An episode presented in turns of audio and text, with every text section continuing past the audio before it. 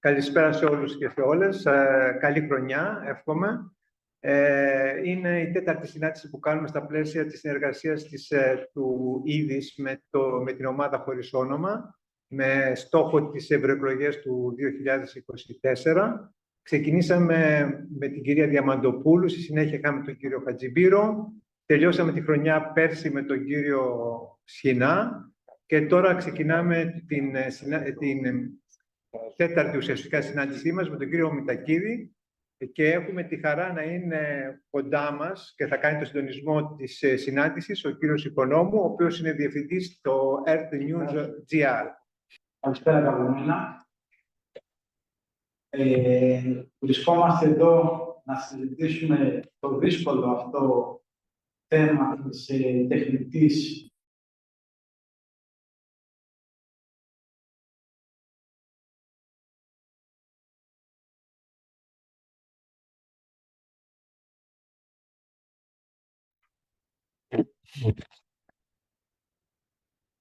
Ελπίζω να ακούγομαι τώρα. Ε, δεν ξέρω, το διαδίκτυο φαντάζομαι ακούει εδώ.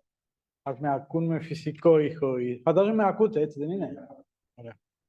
Και αυτό λοιπόν το μονοπάτι της τεχνολογικής επιτάχυνσης που βρίσκεται η ανθρωπότητα εδώ και αρκετές ε, δεκαετίες, η έλευση της τεχνητής νοημοσύνης έτσι όπως συμπυκνώθηκε επικοινωνιακά με την εμφάνιση του chat GPT, δεδομένα αποτελεί ένα σημαντικό ορόσημο.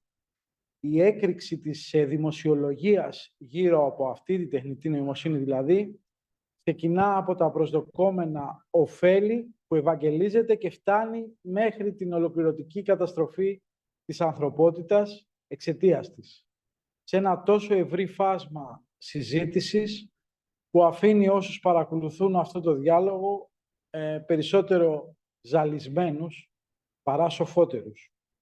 Το ερώτημα, ε, λοιπόν, πότε η τεχνητή νοημοσύνη θα μπορέσει να μας πει σκέφτομαι, άρα υπάρχω, ε, μάλλον δεν τοποθετείται χρονικά ε, στο άμεσο μέλλον, παρά τις μεγάλες διαλεκτικές ικανότητες που κατέχουν ήδη τα bots τύπου BART, της Google και ChatGPT. Τα ζητήματα που εμφανίζονται σε αυτό το διάλογο είναι πολλά, με κυρίαρχο στην παρούσα φάση τη μαζική απώλεια ή επηρεασμό, αν θέλετε, θέσεων εργασίας τα προσεχή χρόνια. Πάνω από 300 εκατομμύρια θέσεις εργασίας αναμένεται ότι θα επηρεαστούν παγκοσμίως, αναφέρει έκθεση της Goldman Sachs, ενώ η Γενική Διευθύντρια του Διεθνούς Νομισματικού Ταμείου Κρυσταλίνα Γεωργίευα ανέφερε ότι η τεχνητή νοημοσύνη πρόκειται να επηρεάσει σχεδόν το 40% όλων των θέσεων εργασίας. Είναι σίγουρο ότι στο δημοσιογραφικό κλάδο, τον οποίο και εγώ υπηρετώ εδώ και πολλά χρόνια, και μάλιστα στο ψηφιακό πεδίο κατά κύριο λόγο, θα υπάρξουν νέα δεδομένα, όπως επίσης συνολικά στο πεδίο της δημιουργίας περιεχομένου, είτε αυτό είναι ενημερωτικό, είτε αυτό είναι ψυχαγωγικό περιεχόμενο. Πολλά ζητήματα εγείρονται σε τομείς όπως τα πνευματικά δικαιώματα και η προστασία των προσωπικών δεδομένων. Και ως ήθιστε, οι εξελίσεις συνήθως προηγούνται της προσπάθειας δημιουργίας ενός πλαισίου ε, λειτουργίας. Άλλωστε, πόσο εφικτό και πόσο εύκολο είναι για κάποιον να χαρτογραφήσει τον κόσμο που έρχεται, τον νέο κόσμο που δημιουργείται και με την εμφάνιση της τεχνητής νοημοσύνης. Πόσο άμεσα θα είναι τα ωφέλη που μπορεί να προσφέρει, αλλά και οι απειλές που φέρνει αυτή μαζί της. Πόσο αναγκαία και αποτελεσματική θα είναι η ρυθμιστική παρέμβαση της Ευρωπαϊκής Ένωσης την ώρα που ο υπόλοιπος κόσμος έχει τη δική του πηξίδα. Σίγουρα δεν είναι μια απλή υπόθεση αυτή η χαρτογράφηση. Εν τούτης, το βλέμμα του κυρίου Γιώργου Μητακίδη μπορεί να μας δώσει μια σημαντική οπτική για τον επερχόμενο ρόλο της τεχνητής νοημοσύνης. Ο κύριος Μητακίδης είναι πρώην Διευθυντής της Ευρωπαϊκής Επιτροπής, διδάκτορ στη Μαθηματική Λογική από το Πανεπιστήμιο Κορνέλ, άσκησε ακαδημαϊκή καριέρα στο MIT, στο Κορνέλ και στο Πανεπιστήμιο του Ρότσεστερ, καθώς επίσης και στο Πανεπιστήμιο της Πάτρας, και θα μας μιλήσει για το ρυθμιστικό πλαίσιο που πρόσφατα νομοθέτησε η Ευρωπαϊκή Ένωση για τη χρήση της τεχνητής νοημοσύνης, αν και είμαι σίγουρος ότι αν τα καταφέρουμε και εσείς και όσοι μας παρακολουθούν από το διαδίκτυο και εγώ, θα πάρουμε πολύ περισσότερα από τον κύριο Μητακίδη. Ο λόγος σε εσάς.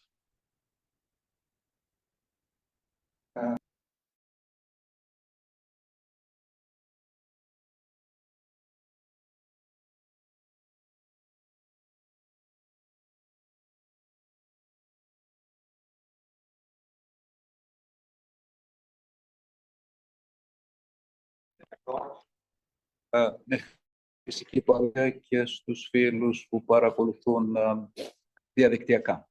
Ε, ακούγοντας τις ερωτήσεις που, που έθεσε ο, ο Τάσος Οικονόμου, ε, όλες αυτές μπορεί να τις βάλει κανείς σε, μία μόνο ερώτηση. Στο τέλος, όταν κάνουμε ταμείο, ε, θα είναι θετικές οι επιπτώσεις των τεχνολογικών αυτών εξελίξεων ή αρνητικές; Και αυτό μου θύμισε κάτι που έγινε πριν δύο χρόνια περίπου, ε, υπήρχε μεταξύ οικονομολόγων μία μεγάλη συζήτηση για, το, τις, για τις επιπτώσεις του πληθωρισμού.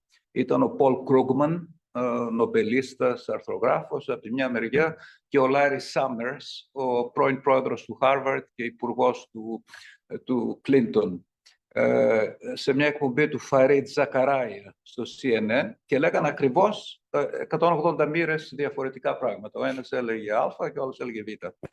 Ε, και ο Φαρίτ Ζακαράια απευθύνθηκε και μετά στην επόμενη εκπομπή σε έναν άλλο διαπρεπή οικονομολόγο που ήταν ο Ρόντρικ, Ντάνι Ρόντρικ ε, τουρκικής καταγωγής καθηγητής του Harvard. Του είπε, ε, ε, οι δύο συνάδελφοί σας είπαν, ο ένας θα γίνει το α και ο άλλος θα γίνει το β. Εσείς τι λέτε; Και αφού σκέφτηκε λιγάκι, ο Ντάνι Ρόντρικ είπε, η έντιμη απάντηση είναι ότι εξαρτάται. και σε αυτή την περίπτωση ισχύει. Δηλαδή, αν τελικά οι, οι θετικές επιπτώσεις, οι αρνητικές επιπτώσεις θα κυριαρχήσουν, εξαρτάται από ένα σωρό πράγματα που θα γίνουν ή δεν θα γίνουν.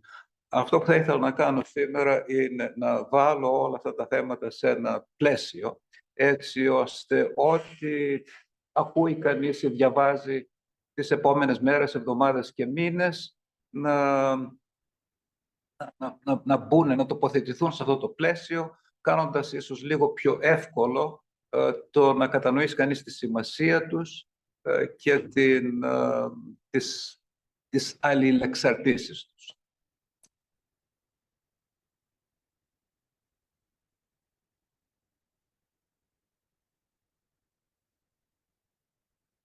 Ε, διάβασα στο, σε διάφορα άρθρα που είχε για τον Νταβός, αυτό που γίνεται κάθε χρόνο, στις αρχές του Ιανουαρίου, ε, το World Economic Forum που έγινε στο, στο Davos. Και διάβασα ότι από όλες τις κεντρικές ομιλίες δεν υπήρχε ούτε μία, η έρευνα αυτή έγινε χρησιμοποιώντας τεχνητή νοημοσύνη.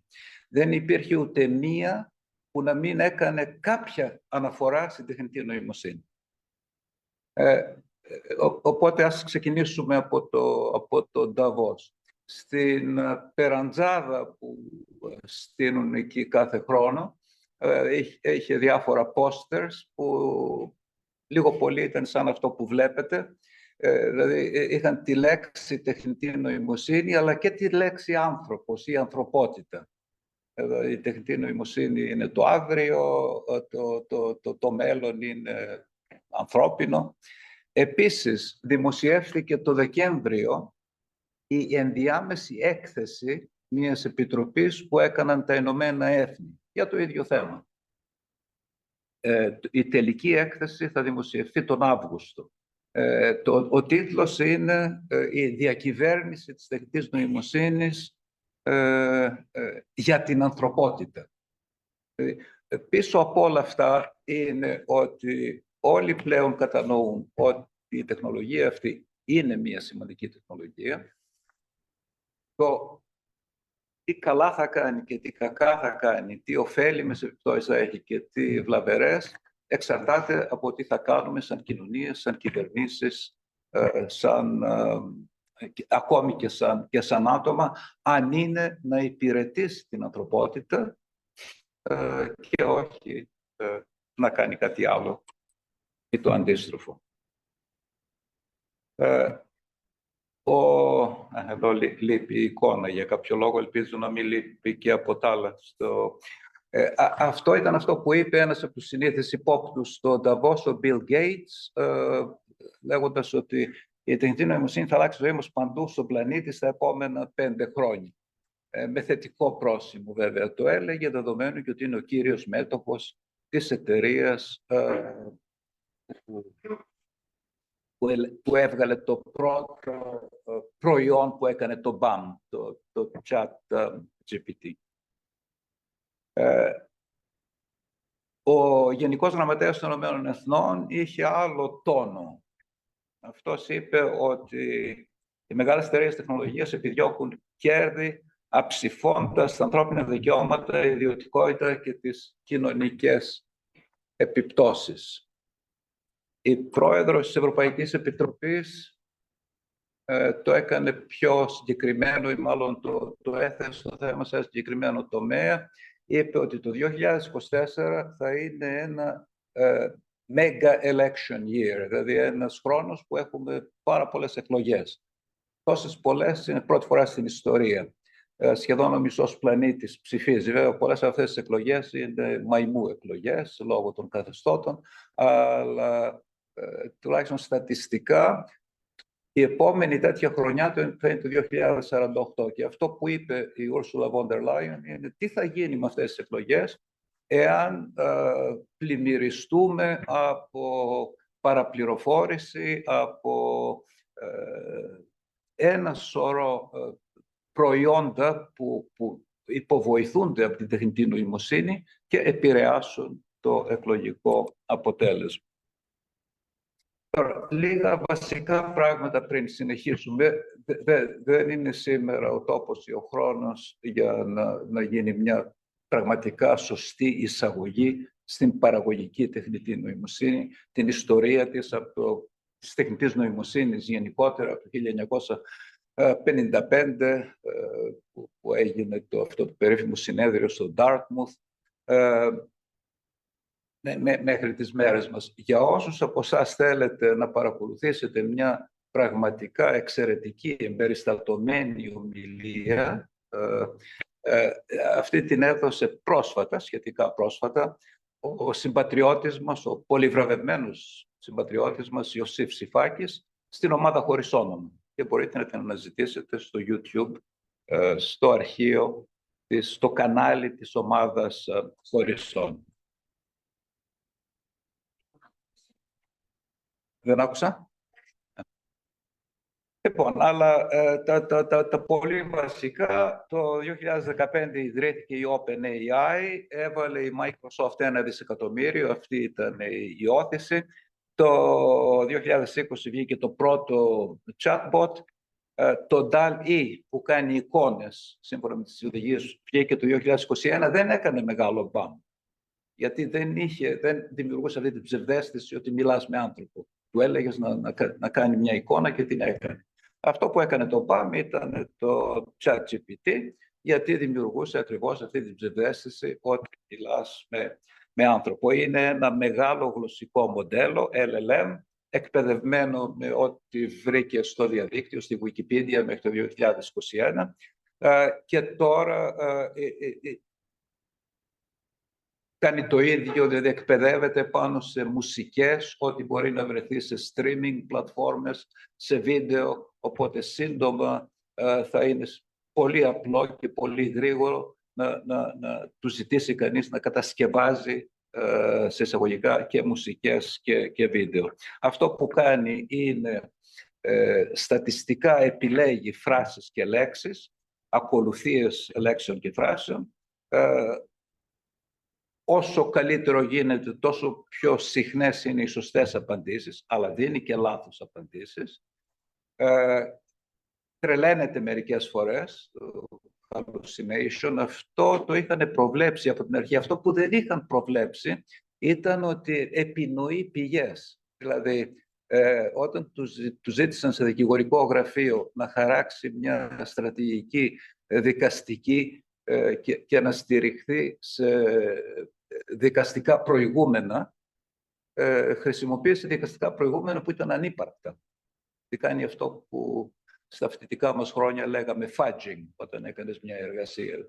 Εφεύρεσαι και σημεία για να σου κάνουν την καμπύλη λίγο καλύτερη. Αλλά το σημαντικό είναι και ότι δεν, δεν υπάρχει καμία κατανόηση ούτε των ερωτήσεων ούτε των απαντήσεων και το πιο σημαντικό από όλα δεν υπάρχει επεξηγηματικότητα, δηλαδή explainability. Δεν μπορείς να το ρωτήσεις γιατί, γιατί δίνεις αυτή την απάντηση. Και δεν μπορεί να σου πει, είναι ένα μαύρο κουτί. Αυτό είναι ένα βασικό εμπόδιο, όπως θα δούμε αργότερα, στο να εφαρμοστεί σε, σε, σε εφαρμογές που μπορούν να έχουν επιπτώσεις στις ζωές των ανθρώπων. Γιατί εκεί αν κάνει ένα λάθος δεν μπορείς καν να το ρωτήσεις γιατί έτσι ώστε να βρεις τι έγινε. Ε, αυτό που θέλω να, να, να, τονίσω από την αρχή είναι σε ό,τι αφορά την παραγωγική τεχνητή νοημοσύνη, είμαστε ακόμη σε ένα πολύ πρώιμο στάδιο. Είμαστε ακόμη στην αρχή. Οπότε όλα αυτά που διαβάζετε, εκθέσεις ότι η τεχνητή νοημοσύνη στον τάδε τομέα θα αυξήσει την παραγωγικότητα κατά 36,73% ή τα παίρνετε και πολύ ε, επιλέξεις, κυρίως τα δεύτερα δεκαδικά. Ε, είμαστε ακόμη στην αρχή ε, και θα, θα, θα, ο χρόνος θα δείξει ε, ποιες θα είναι οι εφαρμογές και ε, πώς, πώς θα μπορούμε να μετράμε τις επιπτώσεις. Και οι εφαρμογές πάντα αργούν, υπάρχει κάποια υστέρηση, ενώ η τεχνολογία, η καμπύλη της τεχνολογικής πρόοδου είναι, είναι ομαλή οι εφαρμογές έρχονται έτσι σαν, σαν σκαλοπάτια. Ε, ακόμη είμαστε στο πρώτο σκαλοπάτι. Οι δυνητικές καλές εφαρμογές ε, μπορούν να αποτελέσουν και ήδη αποτελούν ικανούς βοηθούς ανθρώπων, όχι υποκατάστατα ε, βοηθούς, ε, αυξάνοντας την, ε, την παραγωγικότητα του καθενός. Ήδη μπορούν να κάνουν αξιόπιστα ε, περιλήψεις πρακτικών, μεταφράσεις, ε, παραγωγή κώδικα, ε, σχεδιασμό ημιαγωγών, όσο πάει χρησιμοποιούνται περισσότερο και σε chip design, ε, φαρμακευτική έρευνα, ε, έρευνα για το πώς διπλώνουν και ξεδιπλώνουν οι πρωτεΐνες, ε, διαγνωστικά εργαλεία και πολλά άλλα. Δηλαδή, Αυτά επίσης που βλέπετε σε μελέτες που δημοσιεύονται ότι θα επηρεάσουν την εκπαίδευση, την υγεία, τη δικαιοσύνη, τη μεταπίεση, την γεωργία. Αλήθεια είναι όλα, αλλά ήταν αλήθεια και πριν 20 χρόνια. Όταν, όταν βγήκε το, το, το web, όταν οι ψηφιακές τεχνολογίες είχαν αρχίσει να. Τα ίδια πράγματα έβλεπε κανείς τότε. Ναι, από τη στιγμή που οι ψηφιακές τεχνολογίες έχουν εισχωρήσει παντού και αυτή που είναι μια μορφή τεχνητής νοημοσύνης, η παραγωγική τεχνητή νοημοσύνη είναι μια μορφή τεχνητής νοημοσύνης, δεν είναι η μοναδική, και η τεχνητή νοημοσύνη είναι ε, μία από τις ψηφιακές τεχνολογίες. Ε, αν κοιτάξει, αν κάποιος ερχόταν από έναν άλλο πλανήτη και διάβαζε μόνο τα μέσα ενημέρωσης, θα είχε την εντύπωση ότι η παραγωγική τεχνητή νοημοσύνη είναι μια ομπρέλα που καλύπτει όλ, όλες τις ψηφιακές τεχνολογίες. Δεν είναι έτσι. Είναι η αιχμή του δόρατος αυτή τη στιγμή, αλλά είναι από πίσω όλο το δόρυ. Δηλαδή, αν δεν είχε ε, δημιουργηθεί το, το, το διαδίκτυο, το web, δεν θα υπήρχε παραγωγική τεχνητή νοημοσύνη, γιατί δεν θα υπήρχαν τα δεδομένα πάνω στα οποία θα μπορούσε να, να εκπαιδευτεί. Ε, μια ενδιαφέρουσα εφαρμογή που ήδη χρησιμοποιείται ε, και έχει ενδιαφέρον σε ό,τι αφορά τις δημοκρατικές διαδικασίες, ιδίως σε, σε, σε μέρες όπως οι σημερινές, που η δημοκρατία γενικά απειλείται ε, παγκοσμίως.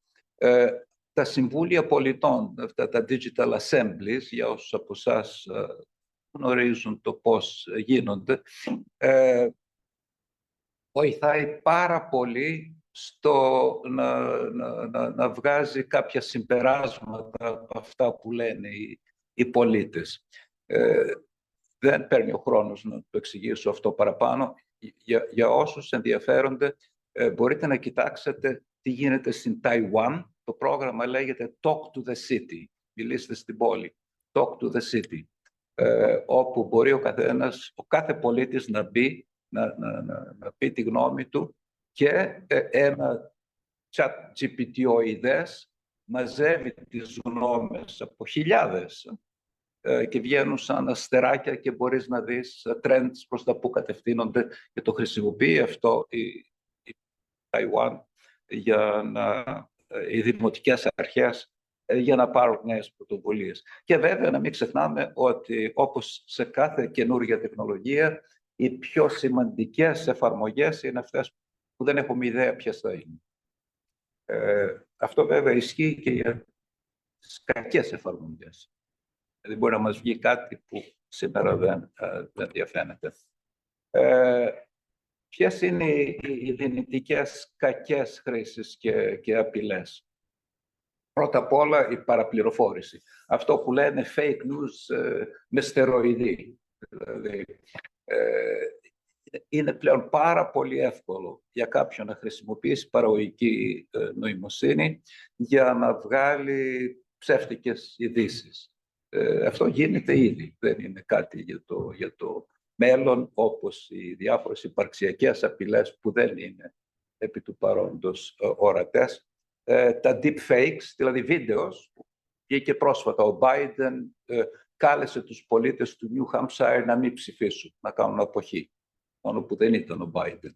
Η Taylor Swift ε, ε, βρέθηκε σε ένα βίντεο πορνογραφικού περιεχομένου, δεν ήταν η Taylor Swift. Και αυτά βέβαια είναι αυτά που βγαίνουν στη δημοσιότητα, γιατί ήταν ο Biden και η Swift. Το τι γίνεται σε, σε γυμνάσια και λύκεια ε, είναι ήδη, ε, πώς το λένε, πάρα πολύ σοβαρό ε, αυτοποιημένη παραγωγή παραπληροφόρησης από, ε, από άτομα, από εταιρείες, από κράτη, ε, από κόμματα.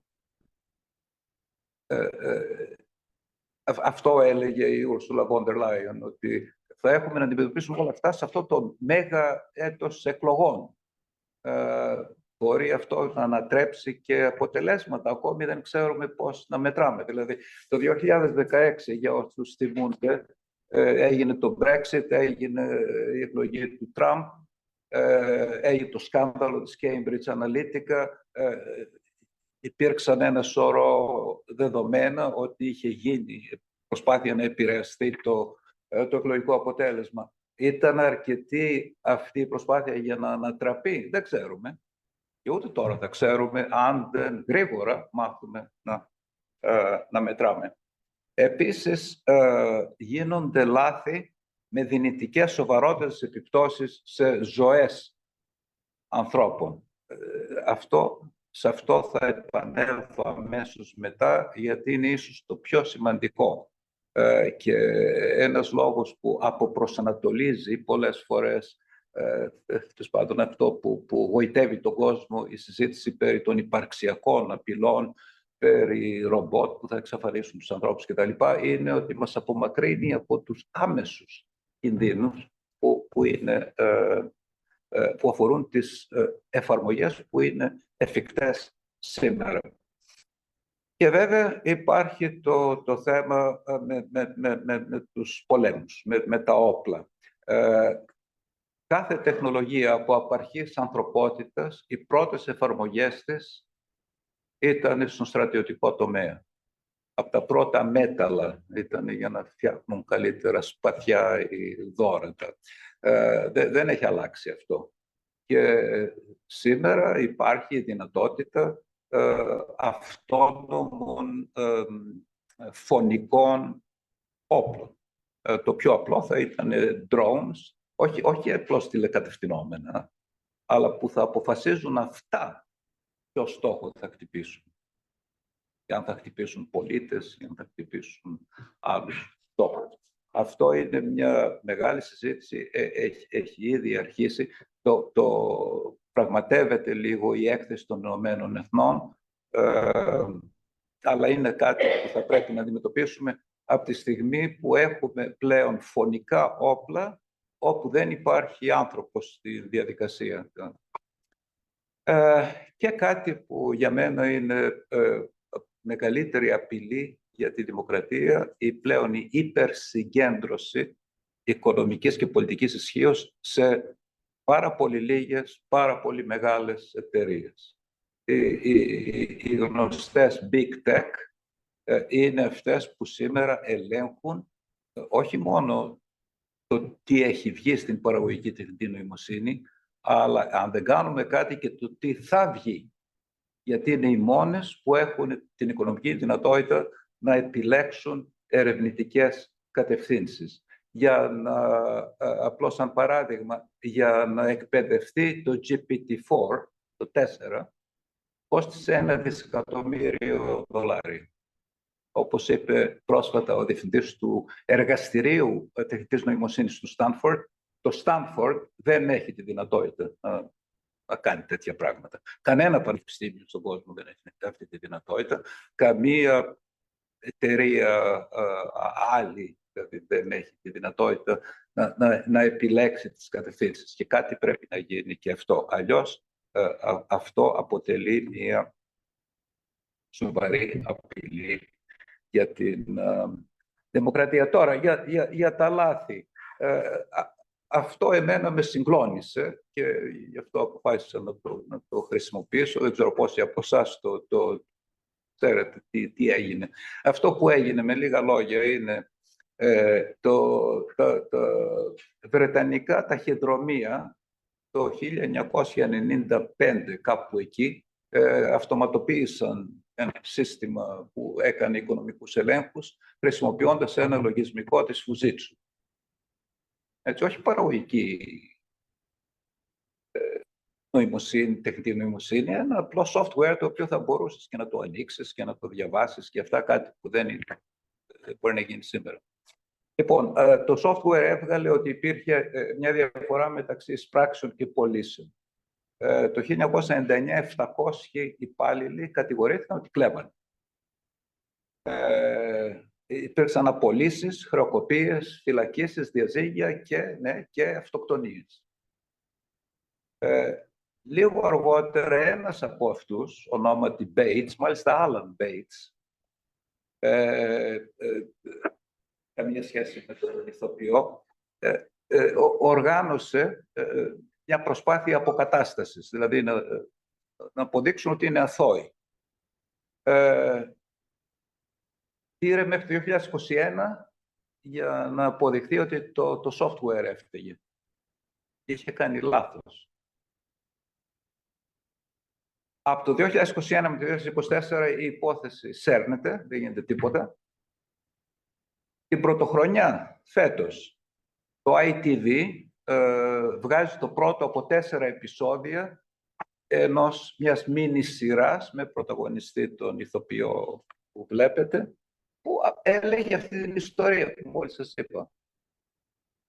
Αυτό συγκλώνησε, όπως ήταν αναμενόμενο, είναι πολύ καλοφτιαγμένη, τη συνιστώ και σαν σειρά. Και μέσα σε λίγες μέρες, με πρωτοβουλία του Ρίση Σούνακ, ε, ειδικός νόμος που αποκατέστησε αμέσως όλους αυτούς τους ανθρώπους, δηλαδή απαλλάχθηκαν, ε, όσοι ήταν ζωντανοί ακόμη ε, και, και τους έδωσε και 75.000 λίρες στον καθένας αποζημίωση για τα δεινά που υπέστησαν.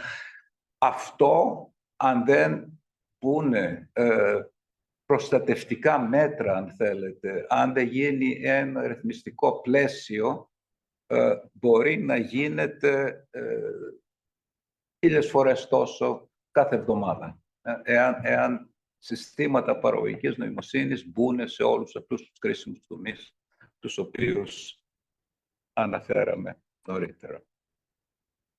Και το ερώτημα είναι, θα κάνουμε κάτι ή δεν θα κάνουμε κάτι. στην έκθεση αυτή των Ηνωμένων Εθνών, μπορείτε να την κοιτάξετε, δεν είναι μεγάλη, είναι καμιά 15 σελίδες ε, υπάρχει και η φράση να μην επαναλάβουμε το λάθος που έγινε αφήνοντας τα κοινωνικά δίκτυα να αναπτυχθούν χωρίς κανονισμούς.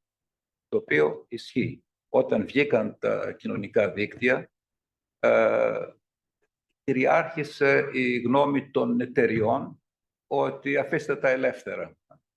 Θα αυτορυθμιστούν. Αλλά δεν έγινε έτσι. Και το, το ερώτημα είναι, ε, έχουμε μάθει από αυτό; Θα, θα γίνει κάτι διαφορετικό αυτή τη φορά; Τα μπανάκια υπήρχαν και τότε και για όσους από εσάς ενδιαφέρονται, ε, συνιστώ να, να ρίξετε μια ματιά στο άρθρο που δημοσίευσε ο Tim Berners-Lee στο Scientific American το 2010. Ε, το 2009 είχαμε εδώ στην Αθήνα το, το πρώτο συνέδριο Web Science, η επιστήμη του, του διαδικτύου, με, με κύριους ομιλητές, τον Tim Berners-Lee, ε, τον, τον Ιωσήφ Σιφάκη, ο Τάσος Οικονόμου ήταν ένας από τους συντονιστές. Ε, ένα χρόνο αργότερα δημοσιεύτηκε αυτό το άρθρο, ε, το οποίο χτυπούσε το καμπανάκι, ε, προβλέποντας ότι έτσι όπως πάμε θα δημιουργηθούν αυτά τα σιλό, οι κλειστές αυλές, παραβίαση προσωπικών δεδομένων, μονοπόλια και, και προσέθεσε ότι το διαδίκτυο είναι κρίσιμο όχι μόνο για την ψηφιακή επανάσταση, αλλά και για την ευημερία μας και ακόμα και για την ελευθερία και τη δημοκρατία μας. Ποιο τον άκουσε, κανείς. Θυμάμαι, ε, έκανα ένα μεταπτυχιακό μάθημα τότε στο Πανεπιστήμιο Πατρών και ένα μάθημα το αφιέρωσα στο άρθρο αυτό. Έκανα αυτό το άρθρο. Και όλοι οι φοιτητές μου ε, κάποιο σήκωσαν τους ώμου. Λένε, εντάξει, ναι, έτσι, σωστά είναι αυτά, αλλά θα τα φτιάξουμε στον δρόμο. Άστο τώρα. Και πρέπει να πω ότι και εγώ συμμερίστηκα τη γνώμη τους τότε. Δηλαδή ότι ε, θα, θα τα φτιάξουμε στον δρόμο. Υπήρχε αυτή τότε η εφορία, η τεχνοαισιοδοξία ότι ε, όλα αυτά θα βγουν σε καλό. Αλλά δεν έγινε έτσι. Ε, αυτή τη φορά είναι σίγουρο ότι θα υπάρξουν κανόνες, θα υπάρξει ρυθμιστικό πλαίσιο. Αυτό είναι πλέον σίγουρο, γιατί και οι ίδιες οι εταιρείες έχουν αλλάξει τώρα το τροπάριό του. Το αφήγημα τότε, αν θυμόσαστε, ήταν πήγαινε γρήγορα και δεν πειράζει και ας σπάσεις μερικά πράγματα. Ε, αφήστε, μας, αφήστε τα όλα ελεύθερα. Τώρα ε, και οι εταιρείες, οι μεγάλες εταιρείες των πλατφορμών έχουν αλλάξει το αφήγημα. Το αφήγημα τώρα είναι οι κανονισμοί ε, δεν είναι κακοί για την καινοτομία. Γιατί τότε ήταν αυτό το σλόγκαν, ότι ε, οποιοδήποτε ρυθμιστικό πλαίσιο πνίγει την καινοτομία. Ε, αυτό ποτέ δεν είχε καμία βάση στην πραγματικότητα. Ποτέ. Η φαρμακευτική βιομηχανία είναι μια από δεκαετίες τώρα από τις πιο αυστηρά ε, πώς το λένε, ρυθμισμένες βιομηχανίες. Δεν μπορείς να βγάλεις ένα φάρμακο στην αγορά αν δεν γίνουν πρώτα ένα σωρό ε, έλεγχοι. Ε, όταν χρειάστηκε να βγει το εμβόλιο mRNA, το έβγαλε σε, σε ρεκόρ χρόνο.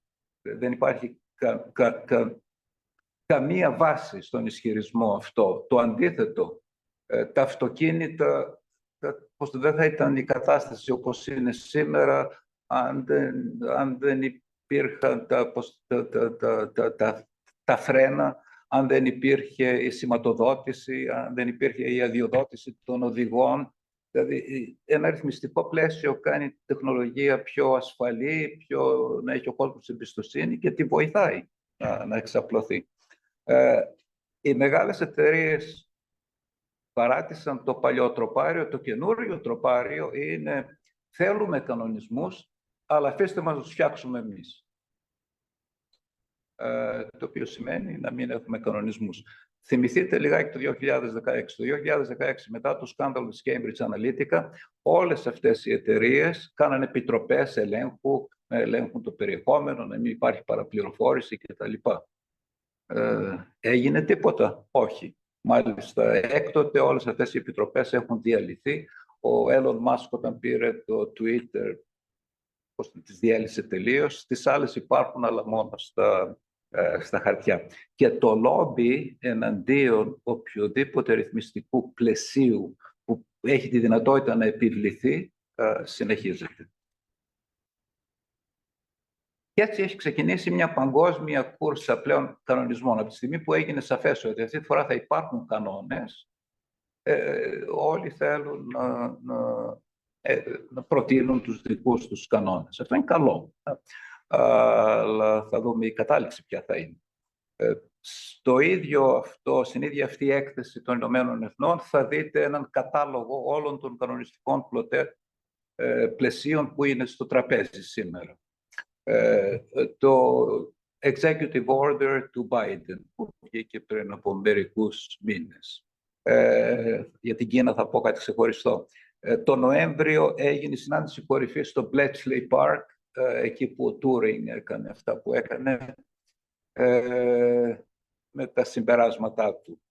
Ε, υπάρχει το Global Partnership για τεχνητή νοημοσύνη, οι αρχές για τεχνητή νοημοσύνη του ΟΣΑ και του G7. Αυτές είναι περίπου ίδιες, γιατί ο ΟΣΑ, όπως έμαθα, δεν το ήξερα, είναι ουσιαστικά η γραμματεία του G7. Ε, όλα αυτά είναι, ε, η, η, λέξη που κυριαρχεί είναι πρέπει. Ε, είναι must ή should.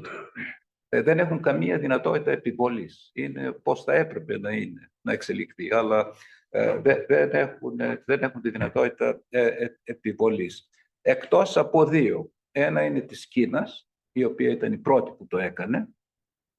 οτιδήποτε είναι για τη μεταποίηση το αφήνει ελεύθερο, αλλά οτιδήποτε είναι να πάει σαν το ChatGPT, παραδείγματι, είναι αυστηρότατα ελεγχόμενο. Γιατί δεν θέλει να, να, να, έχει τη δυνατότητα να κάνει αυτά που κάνει.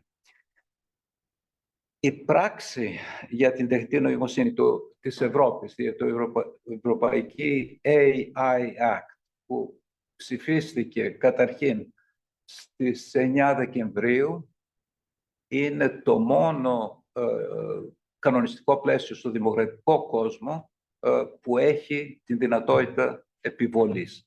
Γι' αυτό είναι σημαντικό και θα ήθελα να πω μερικά περισσότερα πράγματα ε, για αυτή την νομοθεσία. Τι κάνει αυτή η νομοθεσία; Ε, κατηγοριοποιεί τις χρήσεις τεχνητής νοημοσύνης σε τέσσερις κατηγορίες. Η πρώτη κατηγορία είναι απαράδεκτες εφαρμογές. Απαγορεύονται από την αρχή. Ε, ποιες είναι αυτές; Ε, κοινωνική βαθμολόγηση, social scoring δηλαδή να υπάρχει ουσιαστικά ένα φακέλωμα κάθε πολίτη για το όχι μόνο τι, ποιος είσαι, τι κάνεις, τι γνώσεις έχεις κτλ. αλλά και ιδεολογικά κατά πόσο είσαι σωστός ή, ή παρεκκλίνεις από αυτό που θα έπρεπε να είναι. Αυτό το κάνει η Κίνα και επίσης εξάγει τις υποδομές για να μπορούν να το κάνουν και άλλες αυταρχικές χώρες ή χώρες με αυταρχικά καθιστώτα. Αυτό οτιδήποτε τέτοιο απαγορεύεται. Απαγορεύεται η βιομετρική παρακολούθηση, δηλαδή να, να έχει κάμερες που να μπορούν ε, να αναγνωρίζουν πρόσωπα σε πραγματικό χρόνο, εκτός εάν έχουν με εντολή δικαστική, σε περίπτωση τρομοκρατίας ή κάτι τέτοιο απαγορεύεται η ανείχνευση συναισθημάτων, κάτι που είχε αρχίσει να κάνει η Amazon, αν, αν το, το γνωρίζατε, στο εργατικό προσωπικό, δηλαδή να βλέπουν αν είσαι χαρούμενος, θυμωμένος. Αυτά απαγορεύονται. Υπάρχουν οι εφαρμογές υψηλού κινδύνου, τις κρίσιμες υποδομές, ασφάλεια προϊόντων, ε, υπηρεσίες υγείας, προσλήψεις. Δεν πας να πάει σε ένα δάνειο από την τράπεζα ε, ε, ε δεν επιτρέπεται χωρίς κάποιες προϋποθέσεις να αποφασίσει ένα σύστημα παραγωγικής τεχνητής νοημοσύνης, τεχνητής νοημοσύνης γενικότερα, ε, χωρίς την ανθρώπινη παρεμβολή. Κάτι τέτοιο θα μπορούσε να σου καταστρέψει τη ζωή του ίδιου και στη δικαιοσύνη. Δηλαδή, ε, αυτό που έγινε στην Αγγλία στο ταχυδρομείο, ε, να μην ξαναγίνει τώρα ε, χρησιμοποιώντας τεχνητή νοημοσύνη ε, πουθενά. Ε, σε αυτό υπάρχουν αυστηρές προϋποθέσεις διαφάνειας και ανθρώπινου ελέγχου. Δηλαδή να υπάρχει ένας άνθρωπος ο οποίος θα, θα ελέγξει μετά την απόφαση. Ποιο είναι το πρόβλημα εδώ; Το πρόβλημα είναι ότι η δική μου πρόβλεψη είναι προς το παρόν τουλάχιστον όλες αυτές οι εφαρμογές θα είναι αδύνατες. αδύνατες γιατί επειδή είναι μαύρο κουτί δεν θα μπορεί κανείς να, να εγγυηθεί ότι δεν κάνουν λάθος ή να ψάξει το που είναι το λάθος. Αργότερα θα δούμε. Περιορισμένο κινδύνου είναι τα deepfakes και αυτά που λέγαμε νωρίτερα, τα, τα ψεύτικα βίντεο ε, και όλα αυτά.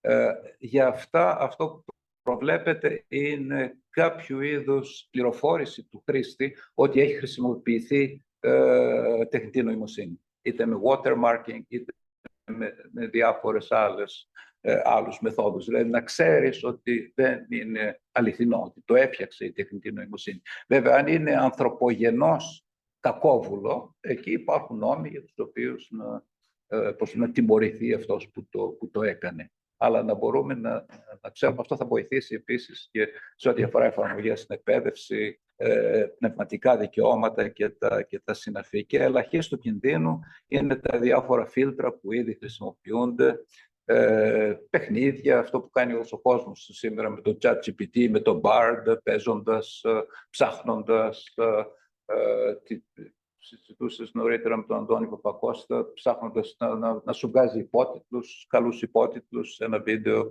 γρήγορα και όλα. Όλα αυτά, εκεί, αυτά δεν, δεν χρειάζονται, δεν χρειάζονται ε, το χρονοδιάγραμμα είναι ότι το, το οριστικό κείμενο θα δημοσιευτεί τώρα σε, σε δύο-τρεις μέρες και η, η, η, πλήρως αυτό θα γίνει νόμος το 2026 και μέχρι τότε η τεχνητή νοημοσύνη θα έχει αλλάξει. Είναι οδηγία ή κανονισμό; Χριστέ; Είναι οδηγία ή κανονισμό; Όχι, κανονισμός είναι. Ε, και ε, το, δύο πράγματα θα αρχίσουν να εφαρμόζονται πιο νωρίς. Σε έξι μήνες, ε, σε ό,τι αφορά τα απαράδεκτα. Αυτό θα αρχίσει πιο γρήγορα. Και σε 12 μήνες ε, για τα μεγάλα συστήματα γενικής χρήσεως. Αυτό, και αυτό αρχίσει σε 12 μήνες, το πλήρες θα αρχίσει σε... Τώρα, η, η, η ελπίδα από, και η επιδίωξη από ευρωπαϊκής πλευράς είναι ότι αυτό θα ακολουθήσει το, το δρόμο του GBTR με, ε, με, με, με, την έννοια ότι θα το υιοθετήσουν de facto ή de jure οι περισσότερες χώρες του, ε, του, του κόσμου. Το, για, την για την προστασία των προσωπικών δεδομένων ε, την έχουν ήδη υιοθετήσει περίπου 140 χώρες και 22 πολιτείες των Ηνωμένων Πολιτειών της Αμερικής. Η προσπάθεια της Ευρωπαϊκής Ένωσης είναι να ακολουθήσει και αυτό ένα παρόμοιο δρόμο. Δεν θα είναι τόσο εύκολο. Αυτό που θέλω να τονίσω είναι ότι τίποτα δεν θα είναι εύκολο και για να περάσει αυτή η, ε, η, η πράξη για την τεχνητή νοημοσύνη ε, χρειάστηκε να ενεργοποιηθεί και η ε, κοινωνία των πολιτών. Δηλαδή, στάθηκαν εκατοντάδες επιστολές με πολλές υπογραφές. Μερικοί από εσάς ξέρω, υπογράψατε, τουλάχιστον αυτές την προετοιμασία των οποίων ήμουν αναμειγμένος και εγώ. Ε, και αυτό βοήθησε στο να περάσει, γιατί μέχρι τελευταία στιγμή πεζόταν αν θα περνούσε ή όχι, λόγω του ισχυρότατου λόμπι των μεγάλων εταιριών, αλλά και με κάποιες ε, δυσκολίες που είχαν οι χώρες μέλη σε ό,τι αφορά π.χ. την παρακολούθηση των πολιτών και τις οποίες έχουν ακόμη.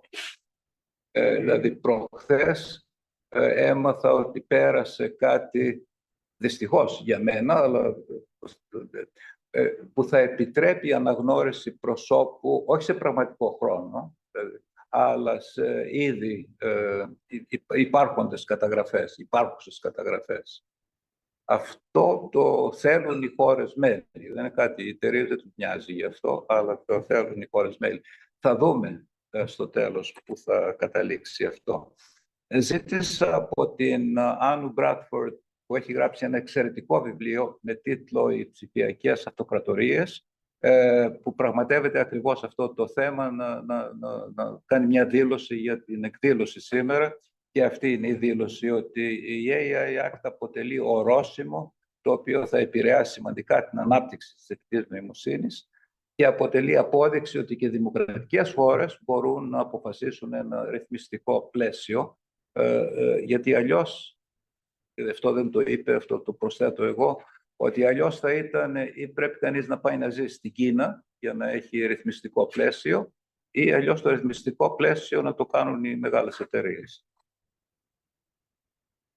Τώρα, το, το ευρύτερο γεωπολιτικό πλαίσιο, το οποίο περιγράφει η Άννου Μπράτφορντ στο βιβλίο της ε, πολύ καλά, είναι ότι ε, στο σημερινό κόσμο οι, οι Ηνωμένες Πολιτείες εξάγουν ε, τεχνολογία, η Κίνα εξάγει υποδομές, ε, καλές τιμές, ιδίως στην Αφρική και σε χώρες ε, του παγκόσμιου νότου γενικότερα. Και η Ευρωπαϊκή Ένωση προς το παρόν εξάγει κανονισμούς. Ε, δεν εξάγει ούτε υποδομές, ούτε... ούτε... αυτό δεν είναι λίγο βέβαια. γιατί ε, επηρεάζει τις ε, αλυσίδες προμηθειών ε, και, και, και έχει, έχει τη σημασία του. Αλλά ο ρόλος της Ευρώπης, που ήταν ο υπότιτλος του, του τίτλου της σημερινής ομιλίας στο θέμα της τεχνητής νοημοσύνης, είναι ένα, να, να επιβάλλει τους κανόνες του παιχνιδιού, το οποίο προσπαθεί να κάνει μέσω της τεχνητής νοημοσύνης, προστατεύοντας έτσι και ανθρώπινα δικαιώματα, αλλά αυτό από μόνο του δεν αρκεί. Οι κανονισμοί δεν αρκούν.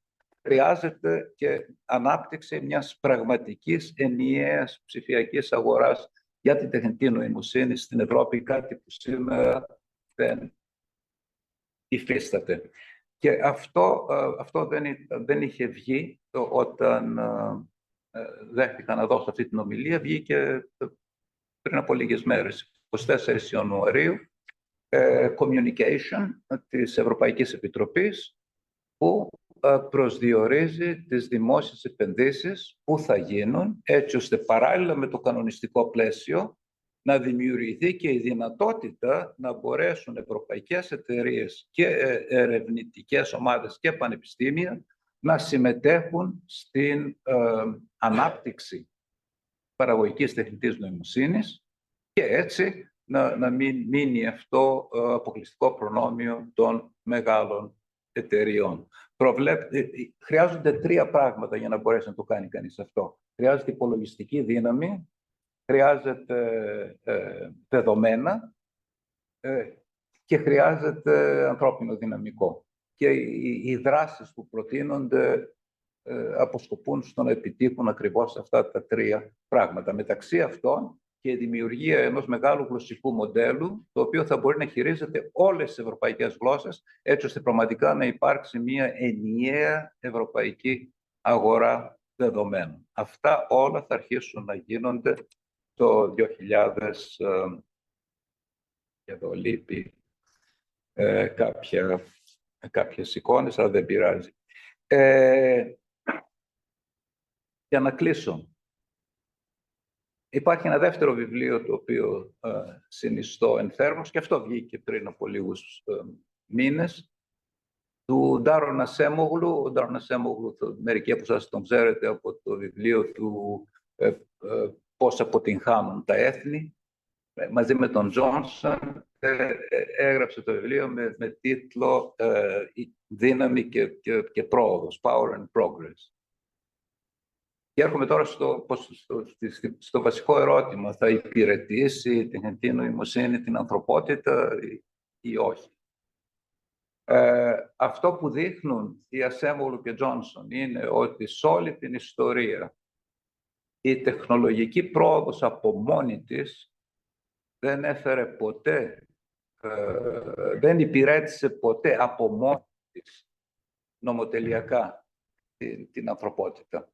Ε, παραθέτει μεγάλο αριθμό παραδειγμάτων. Δηλαδή, στην αγροτική εποχή, όταν ε, έγιναν οι πρώτοι μήλοι που άλεθαν το σιτάρι και κάναν ε, αλεύρι, αντί να το κάνει ο καθένας με το, με το χέρι, ε, δεν βελτίωσαν τις συνθήκες για τους αγρότες εποχής που ήταν 90% ε, του πληθυσμού. Γιατί δεν τη βελτίωσαν; Γιατί τους μήλους τους είχε ή ο άρχοντας της περιοχής, ο Τσιφλικάς ας πούμε, ή η Εκκλησία. Ε, μόνο τα τελευταία 250 χρόνια υπάρχουν παραδείγματα που η τεχνική πρόοδος πράγματι έφερε ευημερία ε, στους, στην κοινωνία, στους πολλούς. Ε, στην ε, βιομηχανική εποχή, όταν ε, η τεχνολογία της φαντουργίας ήρθε, με, Οπότε τι έγινε, έφυγε από τα χωριά που υπήρχαν αυτοί που είχαν αργαλιούς και τα λοιπά και πήγε σε μεγάλα εργοστάσια υφαντουργίας στην πόλη. Βελτίωσε αυτό τη ζωή των ανθρώπων. Όχι. Οι συνθήκες εργασίας ήταν χειρότερες, κατά πολύ, και οι ώρες εργασίας ε, και η ζωή, η ποιότητα ζωής στην πόλη ήταν πολύ, πολύ χειρότερη. Ε, και κάτι που είναι ίσως πιο τρομακτικό. στην ψηφιακή εποχή. Καθ' όλη τη διάρκεια του 20ου αιώνα, δηλαδή πριν αρχίσει η ψηφιακή εποχή, ε, υπάρχει μία σύγκληση οικονομικών ανισοτήτων. Ε, τα πράγματα πήγαιναν λίγο καλύτερα και μέσα στις ίδιες κοινωνίες και μεταξύ πλουσίων χωρών και φτωχών χωρών. Αυτή η σύγκληση έχει ανατραπεί στις αρχές του 20ου αιώνα, δηλαδή ταυτόχρονα με την άνθηση των ψηφιακών τεχνολογιών.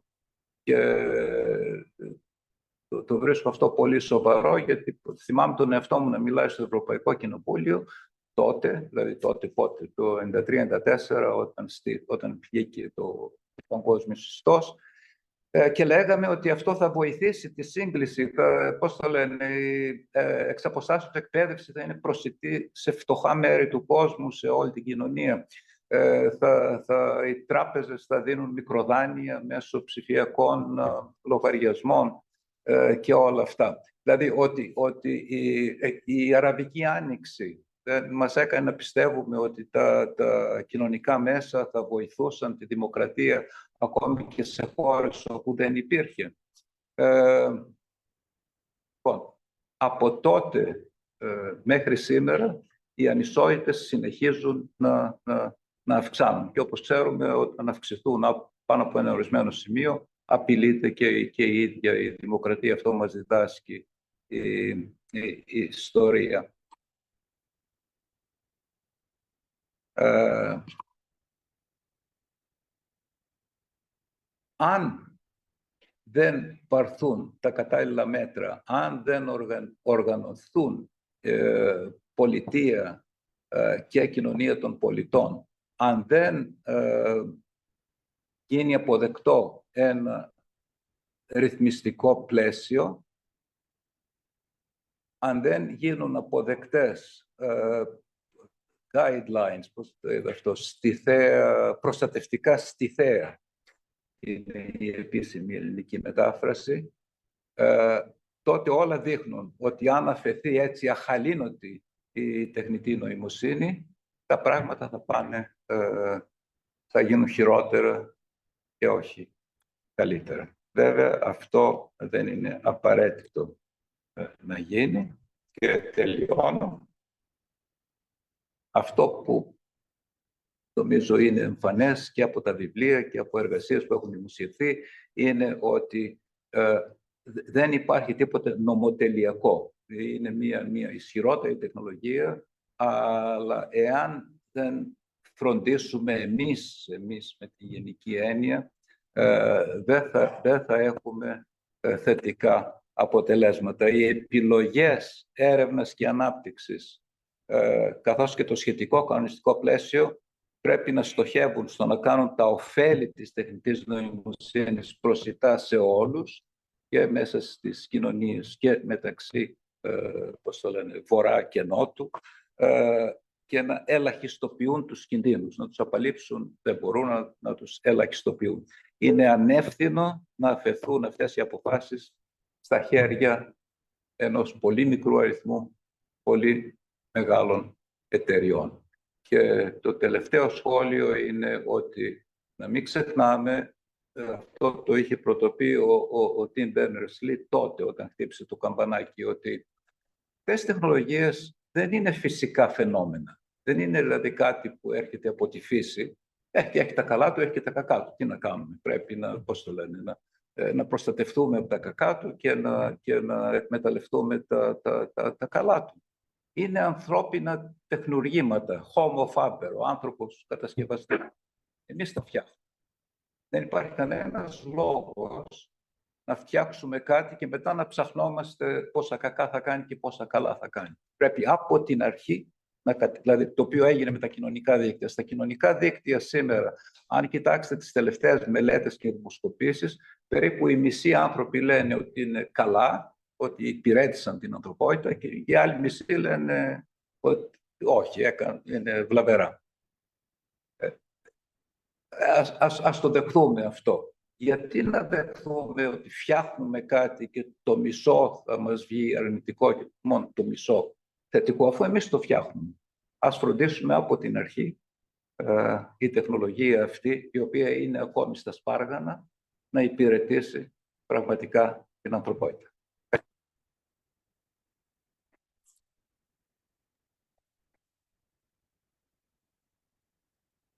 Πολύ τον κύριο Μητακίδη. Ε, Καταρχήν ευχαριστώ ιδιαίτερα για, για την πολύ ωραία έτσι, διάλεξή σας. Πέτρος Στάγκος λέγομαι, είμαι καθηγητής νομικής Θεσσαλονίκης. Ήμασταν συμμαθητές κάπου Τώρα, στο Κοραή. Μαζί με τον σύμβολο των Περσασών. τι μου λέτε, είστε τόσο μεγάλος όσο εγώ. Το είμαστε ακριβώς στην ίδια ηλικία. Τώρα, Αλλά εσείς φύγατε μετά. ε, ε, ναι, φεύγαμε. Μάμα, πήγα στο δημόσιο. Χαίρομαι πάντως που έστω που μετά από τόσα χρόνια υπό αυτές τις συνθήκες ξαναβρισκόμαστε. Το Δεκέμβριο είχαμε κάνει στην Θεσσαλονίκη, ε, το Πανεπιστήμιο έχει ιδρύσει ένα κέντρο για τον Ευρωπαϊκό Νομικό Πολιτισμό. Είμαι πρόεδρος, τελείωσε η θητεία μου όμως, αλλά το, το Δεκέμβριο και οργανώσαμε ένα συνέδριο «Η ιδιωτικότητα στην ψηφιακή εποχή». Αν ήξερα ότι είστε διαθέσιμος, θα σας είχα καλέσει, αλλά πιθανόν να δώσουμε Ελπίζω κάποια να- συνέχεια. Και να θα δοθεί έρθει η κάποια οικονόμη. συνέχεια στο μέλλον. Ναι. Ήθελα να σας ρωτήσω όμως, στη φάση, στην τελική φάση της επεξεργασίας του κανονισμού της Ευρωπαϊκής Ένωσης, από δημοσιογραφικές πληροφορίες μάθαμε, από Le Monde και από τέτοιες εφημερίδες, ότι υπήρχε μια ισχυρή αντίσταση κρατών για θέματα αρχής και πρωτοστατούσε η Γαλλία, η Γαλλία του Πρόεδρου Μακρόν. Ε, είναι έτσι; Ε, ταυτόχρονα υπήρχαν ειδήσεις πάλι στον τύπο ότι η Γαλλία προνομιακά θα, θα δώσει χρήματα από τον κρατικό προπολογισμό για να φτιαχτούν εταιρείες τεχνητής νοημοσύνης. Μιλούσαν για μια Mistral, έτσι, την εταιρεία Mistral και κάποιες άλλες. Και ότι αυτό θα, δηλαδή η Γαλλία θα ηγηθεί μεμονωμένα όμως, έτσι, εκτός Ευρωπαϊκής Ένωσης, αυτής της προσπάθειας. Και θα σας ρωτήσω, αυτό είναι εφικτό. Δηλαδή, ένας κατακαιρματισμός στην Ευρώπη να βγει μια Γαλλία μπροστά για τους δικούς της λόγους. Αν μπορείτε να μας τους εξηγήσετε, θα είναι πολύ θετικό αυτό. Είναι εφικτό όμως αυτό. Ευχαριστούμε Εκ των πολύ. προτέρων. Η, η, η σύντομη απάντηση είναι ο- όχι, ε, αλλά στο, στο, στο τελευταίο σας ερώτημα, αν μπορεί να γίνει μια πώς το, γα- γαλλική, γαλλο-γαλλική ε, εταιρεία με, με παγκόσμια εμβέλεια, όχι. Ε, αλλά στα άλλα που είπατε, η απάντηση είναι ότι ε, έτσι κάπως έγινε. Δηλαδή, όταν είδαν οι, μεγάλοι, οι αμερικανικές μεγάλες εταιρείες ότι το lobbying δεν έβγαζε αποτελέσματα στο Κοινοβούλιο και στην Ευρωπαϊκή Επιτροπή, ε, γύρισαν στα κράτη-μέλη. Λοιπόν, η Mistral είναι μια εταιρεία ε, που, της οποίας ηγείται ο Cedric O. Ε, πρώην ε, ακριβώς ε, και, ε, και έχει τους πάντων είναι φίλος του Μακρόν. Ε, ο, ο Σέντρικ Όου ίδρυσε ένα ειδικό γραφείο στις Βρυξέλλες ε, από πολύ πριν. Ήταν πολύ καλά προετοιμασμένο το, το lobbying και κατά κάποιον τρόπο δηλαδή, ε, το lobbying έφυγε από το ε, Ευρωκοινοβούλιο που δεν έβγαζε άκρη και μετατέθηκε στη, ε, στις χώρες μέλη, στις δύο χώρες μέλη κυρίως, τη Γαλλία και τη Γερμανία. Ε, αντίστοιχα, για να μην μακρηγορώ, στην Γερμανία υπάρχει μια εταιρεία που λέγεται ΑΛΕΦ-Α, ε, που έπαιξε περίπου το, τον ίδιο ρόλο. Οπότε, ναι, κάπως έτσι συνέβη. Η Mistral είναι παραγωγική εταιρεία. Ναι, είναι, είναι, είναι παραγωγική εταιρεία. Βέβαια, ακόμη δεν έχει βγάλει τίποτε στην αγορά. Αλλά είναι μια μεγάλη προσπάθεια, έχει γίνει μια μεγάλη επένδυση και ε, γιατί όχι η Mistral να αναδειχθεί αλλά σε ευρωπαϊκό ε, πλαίσιο, ε, στο, σε μια ενιαία αγορά ε, δεδομένων. Γιατί αν δεν υπάρξουν αυτά, ούτε η Mistral θα μπορέσει να εκπαιδεύσει τα προϊόντα της. Ένα. Ε, και, και, και δύο, να μην ξεχνάμε ότι ε, η Mistral, ή οποιαδήποτε Mistral, δεν μπορεί να κάνει τίποτε αν δεν πάρει ειδικούς ημιαγωγού. Η παραγωγική τεχνητή νοημοσύνη χρειάζεται ειδικούς ημιαγωγού, οι οποίοι αυτή τη στιγμή παράγονται από την Nvidia και από την Taiwan. Ε, δεν, δεν, δεν υπάρχει η δυνατότητα στην Ευρώπη. Οπότε εξαρτάται, θα εξαρτάται και θα συνεχίσει να εξαρτάται αν δεν προχωρήσουν τα πράγματα σε ευρωπαϊκό πλαίσιο. Πριν, πριν δώσω το λόγο σε ερώτηση από το διαδίκτυο, ας μου επιτρέψει ο κύριος Παπακώστας να κάνω μια επέκταση σε αυτά που μόλις τώρα είπατε. Είπατε για τους επεξεργαστές που χρειάζονται, όμως υπάρχει και το ζήτημα των βάσεων δεδομένων. Δηλαδή, από πού η τεχνητή, η γενικευμένη παραγωγική τεχνητή νοημοσύνη αντλεί τα δεδομένα για να εκπαιδευτεί και να παρουσιάζει τις διαλεκτικές ικανότητες ε, που παρουσιάζει. Και εκεί νομίζω ότι το οποίο είναι αρκετά ε, ε, ασαφές και εκεί νομίζω ότι υπάρχει μια άγνοια για το πού έχουν εκπαιδευτεί ήδη υπάρχουσες ε, γενικευμένες ε, τεχνητές νοημοσύνες όπως είναι το chat GPT και εκεί δεν, υπάρχει μια, δεν θα υπάρξει μια μεγάλη συζήτηση για το ποιος έχει τελει... πού θα καταλήξουμε στο μοντέλο, στο γλωσσικό μοντέλο ή σε αυτόν ποιος θα έχει δηλαδή την κυριότητα. Αυτός που έχει τη βάση δεδομένων ή αυτός που έχει το μοντέλο.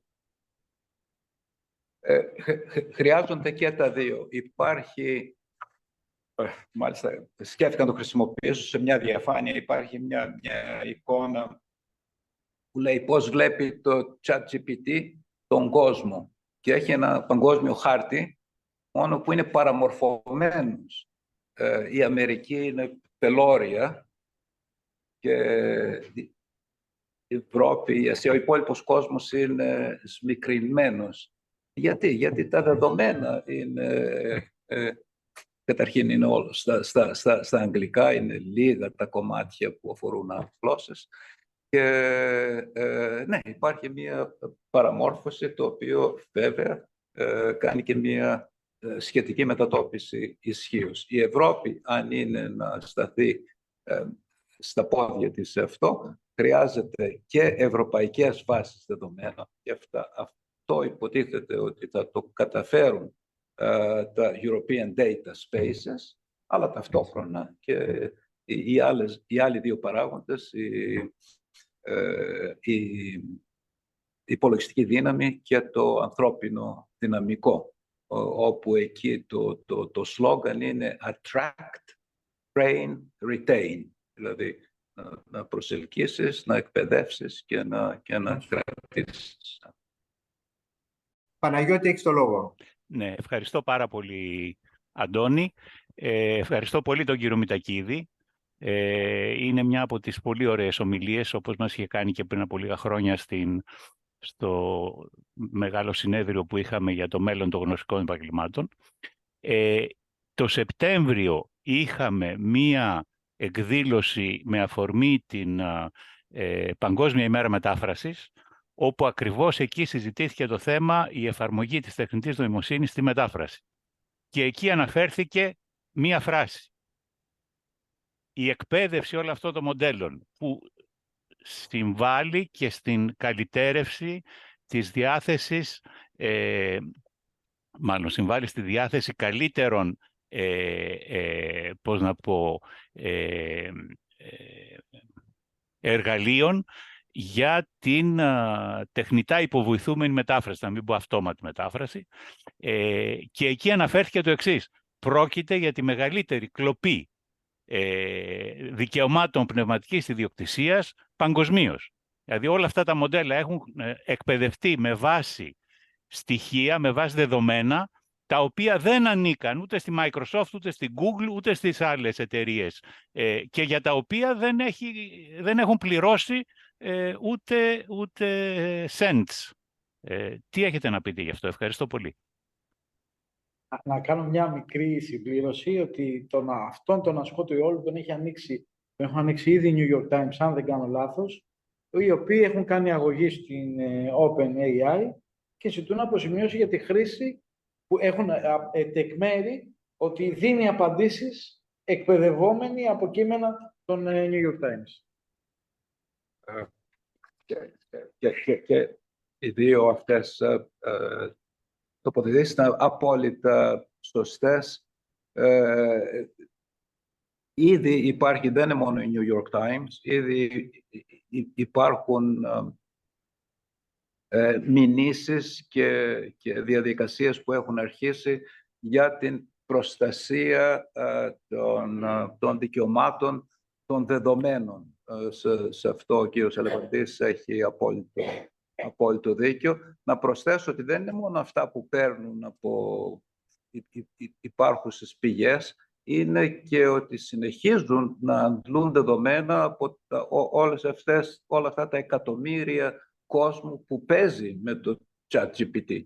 Ο καθένας από εσάς που, που παίζει με αυτό το πράγμα προσφέρει ε, πολύτιμα δεδομένα στις, ε, στις εταιρείες αυτές. Ε, η, η Ιταλία επίσης έκανε, μήνυσε το OpenAI για κατάχρηση, για κατάχρηση δεδομένων. Είναι ένας πελώριος τομέας αυτός, ε, ο οποίος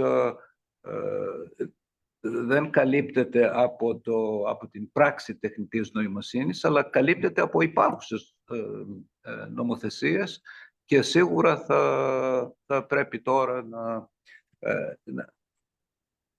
να, να, γίνουν οι αντίστοιχες ε, νομικές κινήσεις. Κύριε Μετακίδη, ευχαριστούμε πάρα πολύ για την ομιλία σας. Εγώ ονομάζομαι Κουβάζο Κωνσταντίνο, εργάζομαι στο Υπουργείο Ιστορικών και είμαι ψήφιο συντάκτρο Εθνών Σχέσεων. η ερώτηση που θα σας κάνω είναι η εξής. Ε, είδαμε ότι το European Act, το κανονισμό που ετοιμάζει η Ευρωπαϊκή Ένωση, ως επιτοπλίστων αφορά τη ρύθμιση στα LLM, στα μεγάλα γλωσσικά μοντέλα. Τι γίνεται σε άλλες εφαρμογές τεχνητής νοημοσύνης, οι οποίες μπορεί πέρα από τη λογοκλοπή να έχουν μεγαλύτερες επιπτώσεις στην ανθρώπινη ζωή, όπως ας πούμε η αυτόνομη οδήγηση, ή τα, όπως είπατε και πριν στην ομιλία τα μαχητικά drone. Δηλαδή, ας πούμε, ένα αυτοκίνητο, το οποίο οδηγείται μέσω αυτόνομης οδήγησης, που σκοτώσει κάποιον. Ποιος θα φταίει, θα φταίει ο προγραμματιστής, θα φταίει ο κάτοχος του αυτοκινήτου, θα φταίει ο πεζός που ήταν ε, πάει στάνταρ στο πεζοδρόμιο και τράκαρε, ή αντίστοιχα με τα μαχητικά drone. Ένα, ένα drone επιλέξει να βομβαρδίσει ε, αμάχους. Ποιος θα φταίει, θα φταίει ο στρατός εκείνης της χώρας, εκείνη η χώρα, θα φταίει τον drone, ο προγραμματιστής του drone. Αυτό είναι σαν ηθικό δηλαδή προγραμματισμό. Σας ευχαριστώ πολύ. Υπάρχει σχετική οδηγία βέβαια γι' αυτό. Πρόταση οδηγίας. Υπάρχει πρόταση οδηγίας για την αδικοπρακτική ευθύνη. Η οποία έχει, έχει ξεχαστεί λίγο. Υπάρχει παράλληλα με τον κανονισμό, με την AI Act, υπάρχει και μία πρόταση οδηγίας η οποία αφέθηκε λίγο στην άκρη. Θα, θα, θα, όταν θα... Ε, ε, ένα λεπτό να τα βάλουμε λίγο, γιατί η, η ερώτηση είχε δύο σκέλη. Το ένα ήταν ε, ότι το AI Act ελέγχει, βάζει ρυθμιστικό πλαίσιο για την παραγωγική τεχνητή νοημοσύνη. Τι γίνεται με άλλες εφαρμογές. Ναι. εκεί αυτό που είπατε δεν είναι σωστό. Δηλαδή, η, το AI Act καλύπτει όλη την τεχνητή νοημοσύνη. Το AI Act άρχισε να γράφεται πολύ πριν εμφανιστεί η παραγωγική τεχνητή νοημοσύνη και ενσωμάτωσε με τα κομμάτια που αφορούν τα μεγάλα γλωσσικά μοντέλα και τα, τα μοντέλα βάσης. Οπότε καλύπτει, το AI Act καλύπτει και τις άλλες ε, ε μορφές τεχνητής νοημοσύνης που δεν είναι παραγωγική τεχνητή νοημοσύνη. Το άλλο που είπατε και έχετε απόλυτο δίκιο. Η AI Act δεν καλύπτει στρατιωτικές εφαρμογές γιατί ε, θεσμικά η Ευρωπαϊκή Επιτροπή δεν μπορεί να μπει σε αυτά τα χωράφια. Αυτά είναι χωράφια των εθνών κρατών. Ε, και εκεί ε, αυτή η Επιτροπή των Ηνωμένων Εθνών μπαίνει σε αυτά ως όσο όφελε, αλλά μην περιμένετε πολλά πράγματα. Δηλαδή, τα Ηνωμένα Έθνη είναι τα Ηνωμένα Έθνη. Θα βγάλουν κάποια έκθεση. Ε, πιο σημαντική ήταν η συνάντηση που έγινε μεταξύ Biden και Xi, που συμφώνησαν να συζητήσουν τέτοια θέματα. Αλλά μόνο από διακρατικές συμφωνίες έχουμε να, ε, να περιμένουμε κάτι στον τομέα αυτό. Ε, και κάτι ακόμη, ότι ε, οι μεγαλύτεροι από εσάς ίσως να θυμούνται ή να έχουν δει κάποιες αναφορές σε αυτό που είχε πει ο Άιζενχάουερ στην αποχαιρετιστήρια ομιλία του όταν έφυγε από τον Λευκό Οίκο, ότι πρέπει να δώσουμε προσοχή στη δημιουργία ενός πελώριου συμπλέγματος ε, βιομηχανιών ε, και ε, άμυνας. Military Industrial Complex. Σήμερα έχουμε κάτι που, τους πάντων, αν, αν αν αντικαταστήσετε τις εταιρείες της εποχής με τις μεγάλες εταιρείες, τις ψηφιακές εταιρείες, ε, είναι όλες, ε, συνεργάζονται με το Πεντάγωνο στην ανάπτυξη ε, οπλικών συστημάτων. Όχι αναγκαστικά αυτόνομων φωνικών συστημάτων, αλλά οπλικών συστημάτων. Ε, και εκεί η, η μόνη, ε, ο μόνος τρόπος να αντιμετωπιστεί αυτό είναι με διακρατικές συμφωνίες. Η ΑΕΑΚ δεν έχει επιρροή σε αυτό. Έχουμε ο κ. Πόποντας θέλει. Ε, Κώστα, έχεις ε, το λόγο. Ωραία. Ε, ευχαριστώ. Ευχαριστώ πολύ τον κύριο Μητακίδη. Ήταν εξαιρετικά κατατοπιστικό. Θα μου επιτρέψετε να χρησιμοποιώ κατά καιρούς τα. Δεν ξέρω αν θα έχει διαθέσιμο το, το PowerPoint. Ε, ναι, ναι, θα, θα, θα είναι. Θα είναι. Ε, θα μου επιτρέψετε ένα μικρό σχολιασμό στην ερώτηση του Πέτρου Στάγκου, τον οποίο χαιρετώ. Είμαστε παλιοί συνάδελφοι από ένα κέντρο που ε, κάναμε έρευνα στην νομική πληροφορική. Ε, ε, εγώ, Πέτρος, στο, στα ευρωπαϊκά του.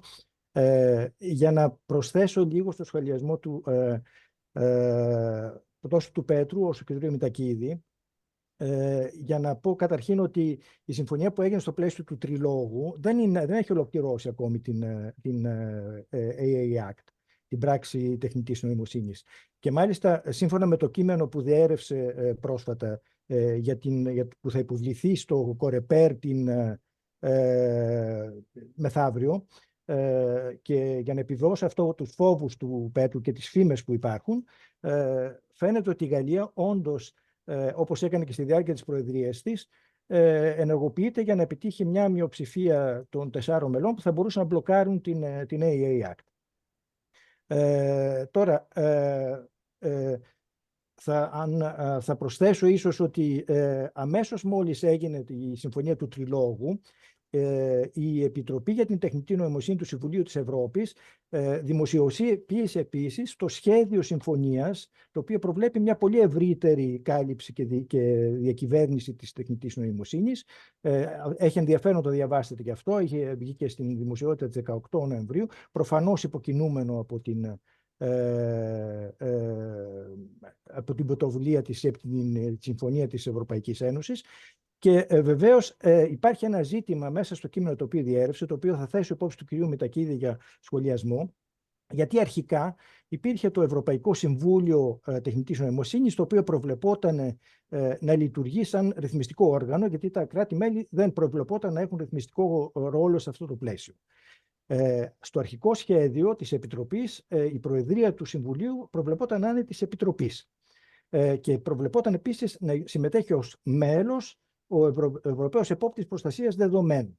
Στο σχέδιο τώρα που φαίνεται θα υποβληθεί ε, μεθαύριο σε, σε, ε, ε, σε έγκριση από το, από το Κορεπέρ και φαντάζεστε ότι θα πάρει πολύ περισσότερο χρόνο μέχρι, μέχρι ότου δημοσιευτεί, ε, ε, η Επιτροπή δεν προεδρεύει πλέον, αλλά προεδρεύει, προεδρεύει αορίστως ένα κράτο, κράτος μέλος και στη συνέχεια ο, ο Ευρωπαίος Επόπτης συμμετέχει απλώς ως παρατηρητής. Ε, και έχει επίσης συσταθεί, έχουν συσταθεί διάφορα σώματα εκπροσώπων της βιομηχανίας, ε, τα οποία θα κάνουν ένα, μια σύνθετη γραφειοκρατία, ε, την οποία δεν ξέρω κατά πόσο, δεν ξέρω κατά πόσο θα μπορέσει να, να λειτουργήσει προωθητικά προς την τεχνητή νοημοσύνη ή όχι. το να συμμετέχουν, δηλαδή να, έχει κανείς, να, έχει, να, να πρέπει να λαμβάνει υπόψη τις γνώμες διαφόρων ε, μελών και να δεσμεύει την δυνατότητα της Επιτροπής να προωθεί ακόμη με, τις, με εκτελεστικούς κανονισμούς όπως προβλέπεται την τεχνητή νοημοσύνη, για μένα φαίνεται να είναι μια ε, οπισθοχώρηση στο όλο ζήτημα. Δεν ξέρω ποια είναι η αίσθηση του, του κ. Μητακίδη. Ε, πρώτα απ' όλα να, να, να πω ότι τίποτα δεν έχει τελειώσει ακόμη και χρειάζεται, απαιτείται η εγρήγορση της κοινωνίας των πολιτών. Δηλαδή, ανέφερα διάφορες επιστολές, υπογραφές ε, που, που, που εστάλησαν και είχαν, είχαν ε, ε, αποτέλεσμα. θα χρειαστούν και άλλες. Οπότε η διαδικασία πράγματι δεν έχει τελειώσει. Το τελικό κείμενο δεν θα είναι έτοιμο πριν από τον Απρίλιο και μετά ε, πάλι θα έχει τελειώσει ε, γιατί πρέπει να βγουν τα εναρμονισμένα πρότυπα, harmonized standards. Θα κάνουν μεγάλη διαφορά. Επίσης, η στελέχωση του AI Office, που θα, αυτή τη φορά, σε αντίθεση με το GDPR, η εφαρμογή, η επιβολή δεν θα είναι στις χώρες μέλη, αλλά θα έχει και έναν κεντρικό πυλώνα. Πώς ακριβώς θα, θα γίνει αυτό. Τίποτε από αυτά δεν, δεν είναι τελειωμένο. απλώς έγινε ένα πάρα πολύ σημαντικό πρώτο βήμα, γιατί αν δεν είχε πάρθει αυτή η απόφαση στις 9 Δεκεμβρίου, δεν θα ήμασταν τώρα εδώ να ανησυχούμε, και έχετε απόλυτο δίκιο, ότι στο, στο δρόμο θα τεθούν και άλλα εμπόδια, θα είχε τεθεί ήδη το εμπόδιο. Ο δρόμος είναι ακόμη μπροστά, ε, έχουν γνώση και οι φύλακες, δηλαδή των ευρωπαϊκών θεσμών, αλλά θα χρειαστεί και η αρρωγή της κοινωνίας των πολιτών. Σε ό,τι αφορά το Συμβούλιο της Ευρώπης, ε, επειδή πρόκειται να πάρθει μια απόφαση και εκεί, το οποίο θα, θα, η οποία θα έχει το βάρος της, ε, ε, κυκλοφορεί τώρα μια, μια ανοιχτή επιστολή που συλλέγει υπογραφές, τουλάχιστον ο κύριος Παπακώστας την υπέγραψε. Το ξέρω γιατί εγώ, εγώ την έστειλα και μου είπε ότι την υπέγραψε. Δηλαδή πρέπει όλοι μας να, να, να βοηθήσουμε έτσι ώστε στο τέλος ειδικά τα θέματα όπου οι χώρες μέλη και όχι εταιρείες έχουν, πάντων, ε, εκεί δεν νομίζω ότι θα, θα, μπορέσουμε να καταφέρουμε πολλά πράγματα. Δηλαδή σε ό,τι αφορά τις παρακολουθήσεις, σε ό,τι αφορά το biometric surveillance, αλλά σε ορισμένα από τα άλλα ευελπιστώ ότι θα, θα υπάρξει κάτι το οποίο θα είναι σε θετικό. Ε, μπορώ να προσθέσω απλώς ε, για την απάντηση, επειδή συγγνώμη που παρενέβη να πρόσκλητος κάποια στιγμή, ε, θα υπενθυμίσω απλώς ότι υπάρχει συμπληρωματικά προς τον κανονισμό από τον ε, Σεπτέμβριο του 2022 πρόταση οδηγίας για την αδικοπρακτική ευθύνη σε περίπτωση βλαβών οι οποίες ε, προκαλούνται από, την, ε, από εφαρμογές τεχνητής νοημοσύνης.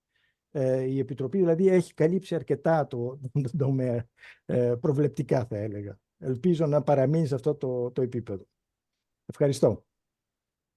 Έχω κάτι, ναι, η κυρία Κοσμά, η Ελένη Κοσμά θέλει να κάνει μια ερώτηση. Κυρία Κοσμά, έχετε το λόγο. Ε, καλησπέρα σε όλους. Κύριε Μητακίδη, ευχαριστούμε πάρα πολύ για την παρουσίασή σας. Ήταν εξαιρετική και πάρα πολύ συνοπτική. Εγώ έχω να κάνω μια ερώτηση. Είμαι αρχικά μεταπτυχιακή φοιτήτρια στο Πανεπιστήμιο Αιγαίου. Η ερώτηση που έχω να κάνω αφορά τη δική σας κρίση, επειδή έχετε πάρα, πάρα πολλές γνώσεις επί του θέματος. Θα ήθελα να μου πείτε, κατά τη δική σας γνώμη, ποιος είναι ο μεγαλύτερος κίνδυνος που ελοχεύει από την τεχνητή νοημοσύνη, αλλά και τι θεωρείτε εσείς ότι είναι η μεγαλύτερη ευκαιρία;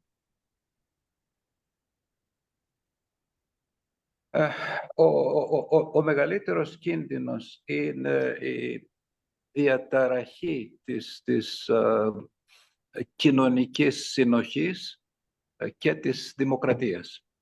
Ε, νομίζω ότι βρισκόμαστε σε ένα πολύ κρίσιμο σημείο αν δεν ελεγχθεί η, η εφαρμογή της τεχνητής νοημοσύνης να έχουμε σοβαρές επιπτώσεις κοινωνικές και πολιτικές σε, α, αυτά σε ό,τι αφορά τους άμεσους κινδύνους. Δηλαδή αυτό που λένε οι, οι Αμερικανοί clear and present danger. Αυτό είναι σήμερα, δεν είναι, δεν είναι αύριο. Τώρα, ε, σε μια δεκαετία από τώρα ε, μπορεί να διαφαίνονται και άλλοι. Σε ό,τι αφορά τις ευκαιρίες, ε, είναι ένα ισχυρότατο εργαλείο που αν δοθεί, αλλά πραγματικά να δοθεί ε, σε, σε, σε, όλη την ανθρωπότητα, σε, σε όλα τα πλάτη και μήκη.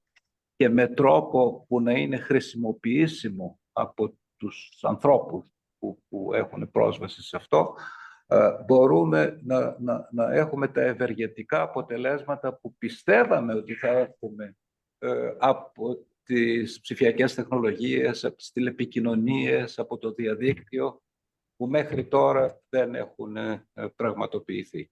Δηλαδή, η τεχνητή νοημοσύνη, η παραγωγική τεχνητή νοημοσύνη, επειδή έκανε αυτό το μπαμ που έκανε, επειδή έχει, ε, δηλαδή όλος ο κόσμος μιλάει για αυτή, ίσως βοηθήσει αυτή τη φορά ε, να, να, να, να, γίνουν ε, πράγματα που θα είναι ευεργετικά για την ανθρωπότητα, ε, που θα μπορούσαν να είχαν αρχίσει να γίνονται και νωρίτερα, αλλά για διάφορους λόγους δεν έχουν γίνει.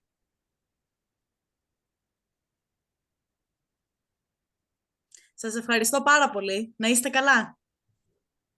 Πολύ βασικό στο να μπορέσουμε να στείλουμε έτσι κάποια εφιαλτικά σενάρια του μέλλοντος και να, στη διαδικασία έβρεσης αναγνωστών. Αυτό λοιπόν που θα ήθελα να ρωτήσω είναι ε, οι περισσότερες έρευνες κάνουν λόγο για επίδραση της τεχνητής νοημοσύνης στην αγορά εργασίας, ε, την επίδραση σε εκατομμύρια θέσεις εργασίας και όχι απώλεια αυτών. Πόσο εύκολο ή δύσκολο είναι τη δεδομένη χρονική στιγμή να μπορέσουμε να χαρτογραφήσουμε ή να οριοθετήσουμε ε, αυτήν την επίδραση. Ε, να την χαρτογραφήσουμε δεν... Ε, κανείς δεν μπορεί να το κάνει με τρόπο που να είναι πιστικός αυτή τη στιγμή και μπορείτε να δείτε και τις εκθέσεις ε, του ILO, International Labour Organization, επί, του θέματος. Ε, αναφέρατε νωρίτερα στην εισαγωγή αυτά που ε, δημοσίευσε πρόσφατα το Διεθνές Νομισματικό Ταμείο διαμέσου της διευθύντριάς του της κυρίας Κρυσταλίνας Γεωργίευα ότι 40% των θέσεων κινδυνεύουν. Ε, σας παραπέμπω στην μελέτη των Frey ε, ε, και, και Johnson στην Οξφόρδη 2013. Ε, βάλτε Frey, F-R-E-Y, Οξφόρδη Loss of Jobs ή κάτι τέτοιο και θα σας βγει στο διαδίκτυο.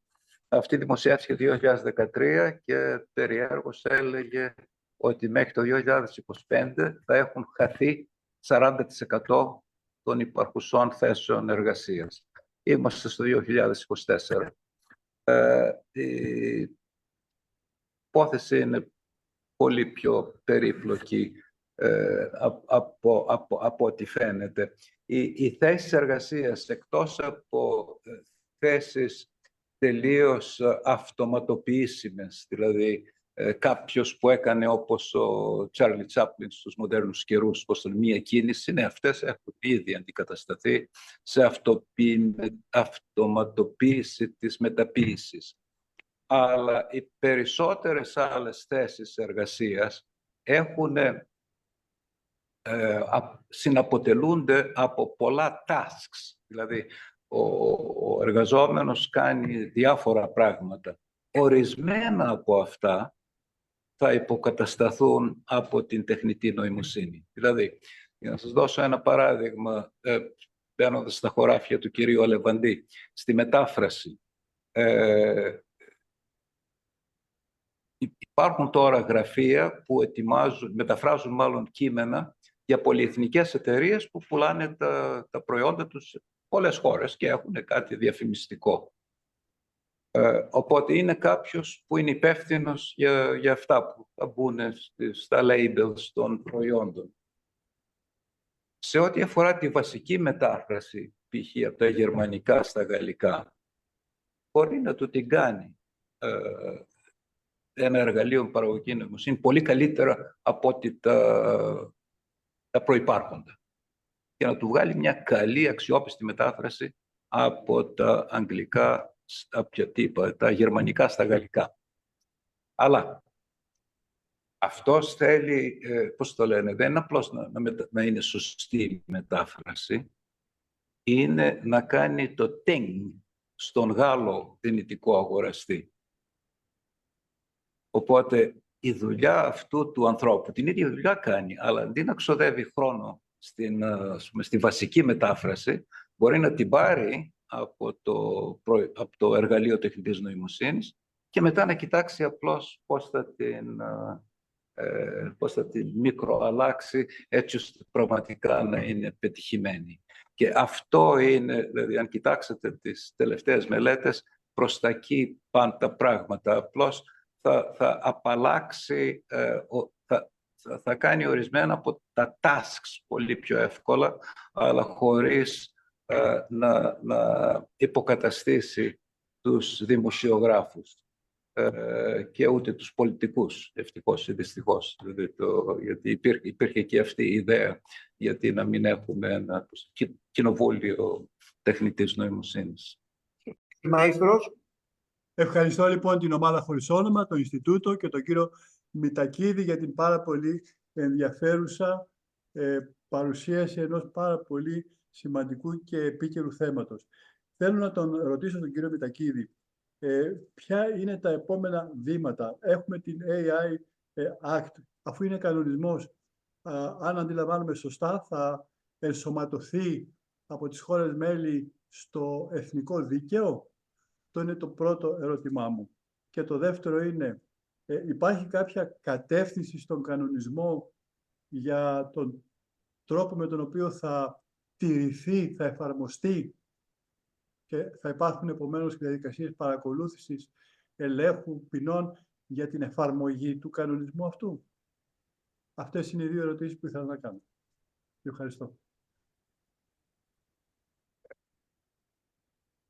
Ορισμένα από αυτά που ρωτάτε δεν είναι απολύτως καθορισμένα, αλλά να, να σας το πω εξής, ε, να απαντήσω ως εξής. Σε ε, αντιπαράθεση με το GDPR, το οποίο δόθηκε, ε, του οποίου εφαρμογή, ε, η ευθύνη εφαρμογής δόθηκε εξ ολοκλήρους στις χώρες μέλη, ε, το, η εφαρμογή της πράξης τεχνητής νοημοσύνης θα ελέγχεται σε μεγάλο βαθμό κεντρικά. Δηλαδή αυτή τη στιγμή είναι υποδημιουργία ενός γραφείου, το οποίο θα λέγεται AI Office στις Βρυξέλλες, ε, που και μάλιστα έχουν αρχίσει και οι προσλήψεις ε, ε, νομικών, τεχνικών που θα στελεχώσουν αυτό το γραφείο και το οποίο θα έχει ένα μεγάλο μέρος της ευθύνης των, της εφαρμογής της, του κανονιστικού πλαισίου.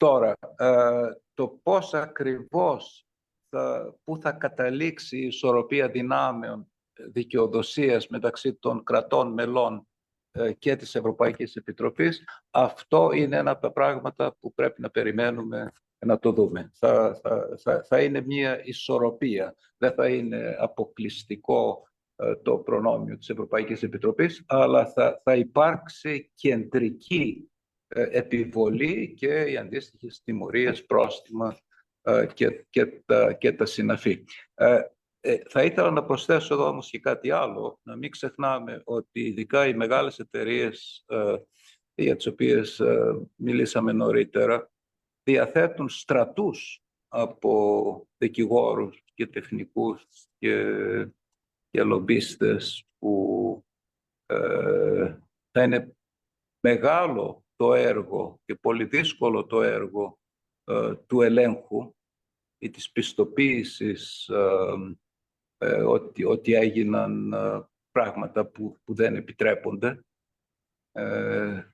Όταν θα φτάσει στο σημείο του, του, του, του, να συζητάνε οι δικηγόροι μεταξύ τους. Υπάρχει μια αναντιστοιχεία δυνάμεων. Αλλά νομίζω ότι ακόμη είναι νωρίς και ας ελπίσουμε ότι αυτό δεν θα ε, νερωθεί πολύ καθώς προχωράμε. Ο κύριος Χατζιμπύρος έχει ζητήσει το λόγο. Ε, καλησπέρα σας. Ε, έχω και εγώ να κάνω μια σύντομη ερώτηση. Κύριε Μετακίδη, στην ομιλία σας ε, φάνηκε να δίνετε μεγάλη βαρύτητα στο πρόβλημα που δημιουργήθηκε στην Αγγλία με τα ταχυδρομεία και αυτό το λάθος που στήξε σε πολλούς ανθρώπους. Ε, και ήθελα να σας ρωτήσω ε, κατά πόσο δίνεται μεγαλύτερη βαρύτητα στο λάθος της μηχανής, όπως ήταν αυτό που συνέβη, ή σε ανθρώπινα λάθη που επίσης μπορούν να έχουν παρόμοια αποτελέσματα. Ε, μπορείτε να, να, να μας εξηγήσετε για ποιο λόγο μοιάζει το λάθος μηχανής να είναι σοβαρότερο; Ε, ε, δε- δε- δε- δεν ήθελα να πω ότι το λάθος της, μηχανή- της μηχανής είναι σοβαρότερο από το λάθος ε, του ανθρώπου. Είναι ότι ε, ε, η, η μηχανή ε, πρέπει για, για, για εφαρμογές που μπορούν να καταστρέψουν τη ζωή ενός ανθρώπου πρέπει να ελέγχεται από άνθρωπο. Δηλαδή να μην αφαιθεί μόνο, μόνη της η τεχνητή νοημοσύνη να αποφασίσει ε, για ένα θέμα που μπορεί να έχει σοβαρές επιπτώσεις σε άτομα και στην κοινωνία. Να υπάρχει ανθρώπινος έλεγχος μετά και αυτό είναι που επιβάλλει τώρα η πράξη τεχνητής νοημοσύνης. Να μην αφαιθεί δηλαδή ανεξέλεγκτη η χρήση της για σοβαρά ε, θέματα. Ε, κύριε Βαρδάκα, έχετε το λόγο. Ευχαριστώ πάρα πολύ. Ευχαριστώ και εγώ τον Γιώργο, τον κύριο Μητακίδη, για, γιατί μας φωτίζει και πάντα αποβλέπω το να φωτίζομαι. Με χαρά και με κάποια α, επιφύλαξη συγχρόνως βλέπω ότι η Ευρωπαϊκή Ένωση πέφτει πλέον στα πόδια της τυποποίησης για να λύσει σύνθετα προβλήματα. Ε, και διαπίστωσα και μια αισιοδοξία του, κύριου, του Γιώργου, του κύριου Μητακίδη ε, ε, για αυτό το θέμα. Ε, φοβούμαι ότι για να λυθεί το είδος των προβλημάτων που αναφύονται στην τυποποίηση της ε, τεχνητής νοημοσύνης θα πρέπει πρώτα να γίνει μια άρδιν αλλαγή του συστήματος λειτουργίας των οργανισμών τυποποίησης στην Ευρώπη και αυτό γιατί. Όχι γιατί έχουν πρόβλημα οι οργανισμοί, αλλά α, δεν μπορούν με την κατάσταση η οποία υπάρχει με τις ε, εταιρείες, τις παγκόσμιες, τις big tech, είναι προφανώς αδύνατο να υπάρξει ε, ευρωπαϊκή άποψη διαφορετική από αυτές τις εταιρείες, διότι θα μπορούν να επηρεάζουν όλες τις εθνικές αντιπροσωπείες. Είναι πολύ μεγάλη ιστορία, αλλά απλώς θα ήθελα να πω ας μετριάσουμε λίγο την αισιοδοξία μας, διότι δεν μπορούν να αποδώσουν τόσο γρήγορα. Ευχαριστώ και πάλι πάρα πολύ τον κύριο Μητακίδη, τον Γιώργο και ε, ευχαριστώ για όλους και εσάς για, τη, για την οργάνωση του, του σεμινάριου αυτού. Αυτό. Σωστά είναι αυτά που, που, που είπατε. Ε, το, το, το, αυτό που δίνει αισιοδοξία είναι ότι έγιναν κάποια πολύ σημαντικά πρώτα βήματα. Είναι το ότι έχει ευαισθητοποιηθεί πλέον ε, η κοινωνία των πολιτών, κάτι το οποίο δεν ίσχυε τα χρόνια της άκρατης ε, αισιοδοξίας ε, με τα κοινωνικά δίκτυα και τις ψηφιακές τεχνολογίες ε, γενικότερα. Ε, υπάρχει τώρα περισσότερη φροντίδα, υπάρχει στήριξη για πρωτοβουλίες που θα προσπαθούν να χαλιναγωγήσουν τις τεχνολογίες και να τις βάλουν να υπηρετήσουν πραγματικά την ανθρωπότητα. Η διαδικασία την οποία εσείς γνωρίζετε πολύ καλύτερα από μένα, γιατί θα είναι η διαδικασία των SEN, SENELEC και, και των λοιπόν για τα εναρμονισμένα πρότυπα, θα υπόκειται και αυτή σε ισχυρότατο lobbying, αλλά από την άλλη μεριά υπάρχει και το λεγόμενο Brussels effect, δηλαδή ότι από τη στιγμή που, που υπάρχει μία προτυποποίηση ευρωπαϊκή και επειδή οι μεγάλες εταιρείες από οι αμερικανικές εταιρείες από τη, λόγω της φύσης των προϊόντων και υπηρεσιών που προσφέρουν ε, τους κοστίζει πολύ να διαφοροποιήσουν τα προϊόντα και τις υπηρεσίες που προσφέρουν στην Ευρώπη όπου πρέπει να ακολουθήσουν ε, την ευρωπαϊκή νομοθεσία ε, αναγκαστικά ε, δέχονται ορισμένα standards και για αυτό που κάνουν στο, στον υπόλοιπο κόσμο. Είναι ένα παιχνίδι το οποίο, όπως το λένε, μόλις τώρα έχει αρχίσει και σε κάθε βήμα πρέπει να, να, να, να βοηθήσουν όλοι και φορείς και άτομα και οργανώσεις ε, ώστε να, να, να γίνουν τα, τα σωστά βήματα. Για όσους θέλουν να πληροφορούνται σε τακτική βάση για το, την πρόοδο του, της πράξης τεχνητής νοημοσύνης, δηλαδή ακούσατε ότι κάτι θα βγει τον Απρίλιο, κάτι θα βγει μετά, μετά θα έρθουν τα standards αυτά. Ε, μπορείτε, υπάρχουν διάφορες πηγές πληροφόρησης. Μια, ε, ένας από τους οργανισμούς τους, του οποίου το Διοικητικό Συμβούλιο μετέχω είναι το Digital Humanism, με έδρα τη Βιέννη, Digital Humanism, ε, που μπορείτε να βρείτε συνεχή ενημέρωση για το πώς πάνε τα πράγματα και επίσης θα βρείτε και ανοιχτές επιστολές, δηλώσεις, μπορείτε να υπογράψετε, να βοηθήσετε κτλ. Είναι, είναι πολλές οι διαστάσεις, ακόμη και, και κάποιες τις οποίες δεν ανέφερα καν, ε, ε, γιατί δεν, δεν χωράνε ε, σε, σε μία παρουσίαση, αλλά επειδή μου το θύμισε τώρα ε, ο κύριος Χατζηπύρος, γιατί είναι κάτι που αφορά τα, τα δικά του χωράφια, ε, είναι το θέμα του τη, τη, τεχνητή νοημοσύνη και κλιματική αλλαγή και περιβάλλον.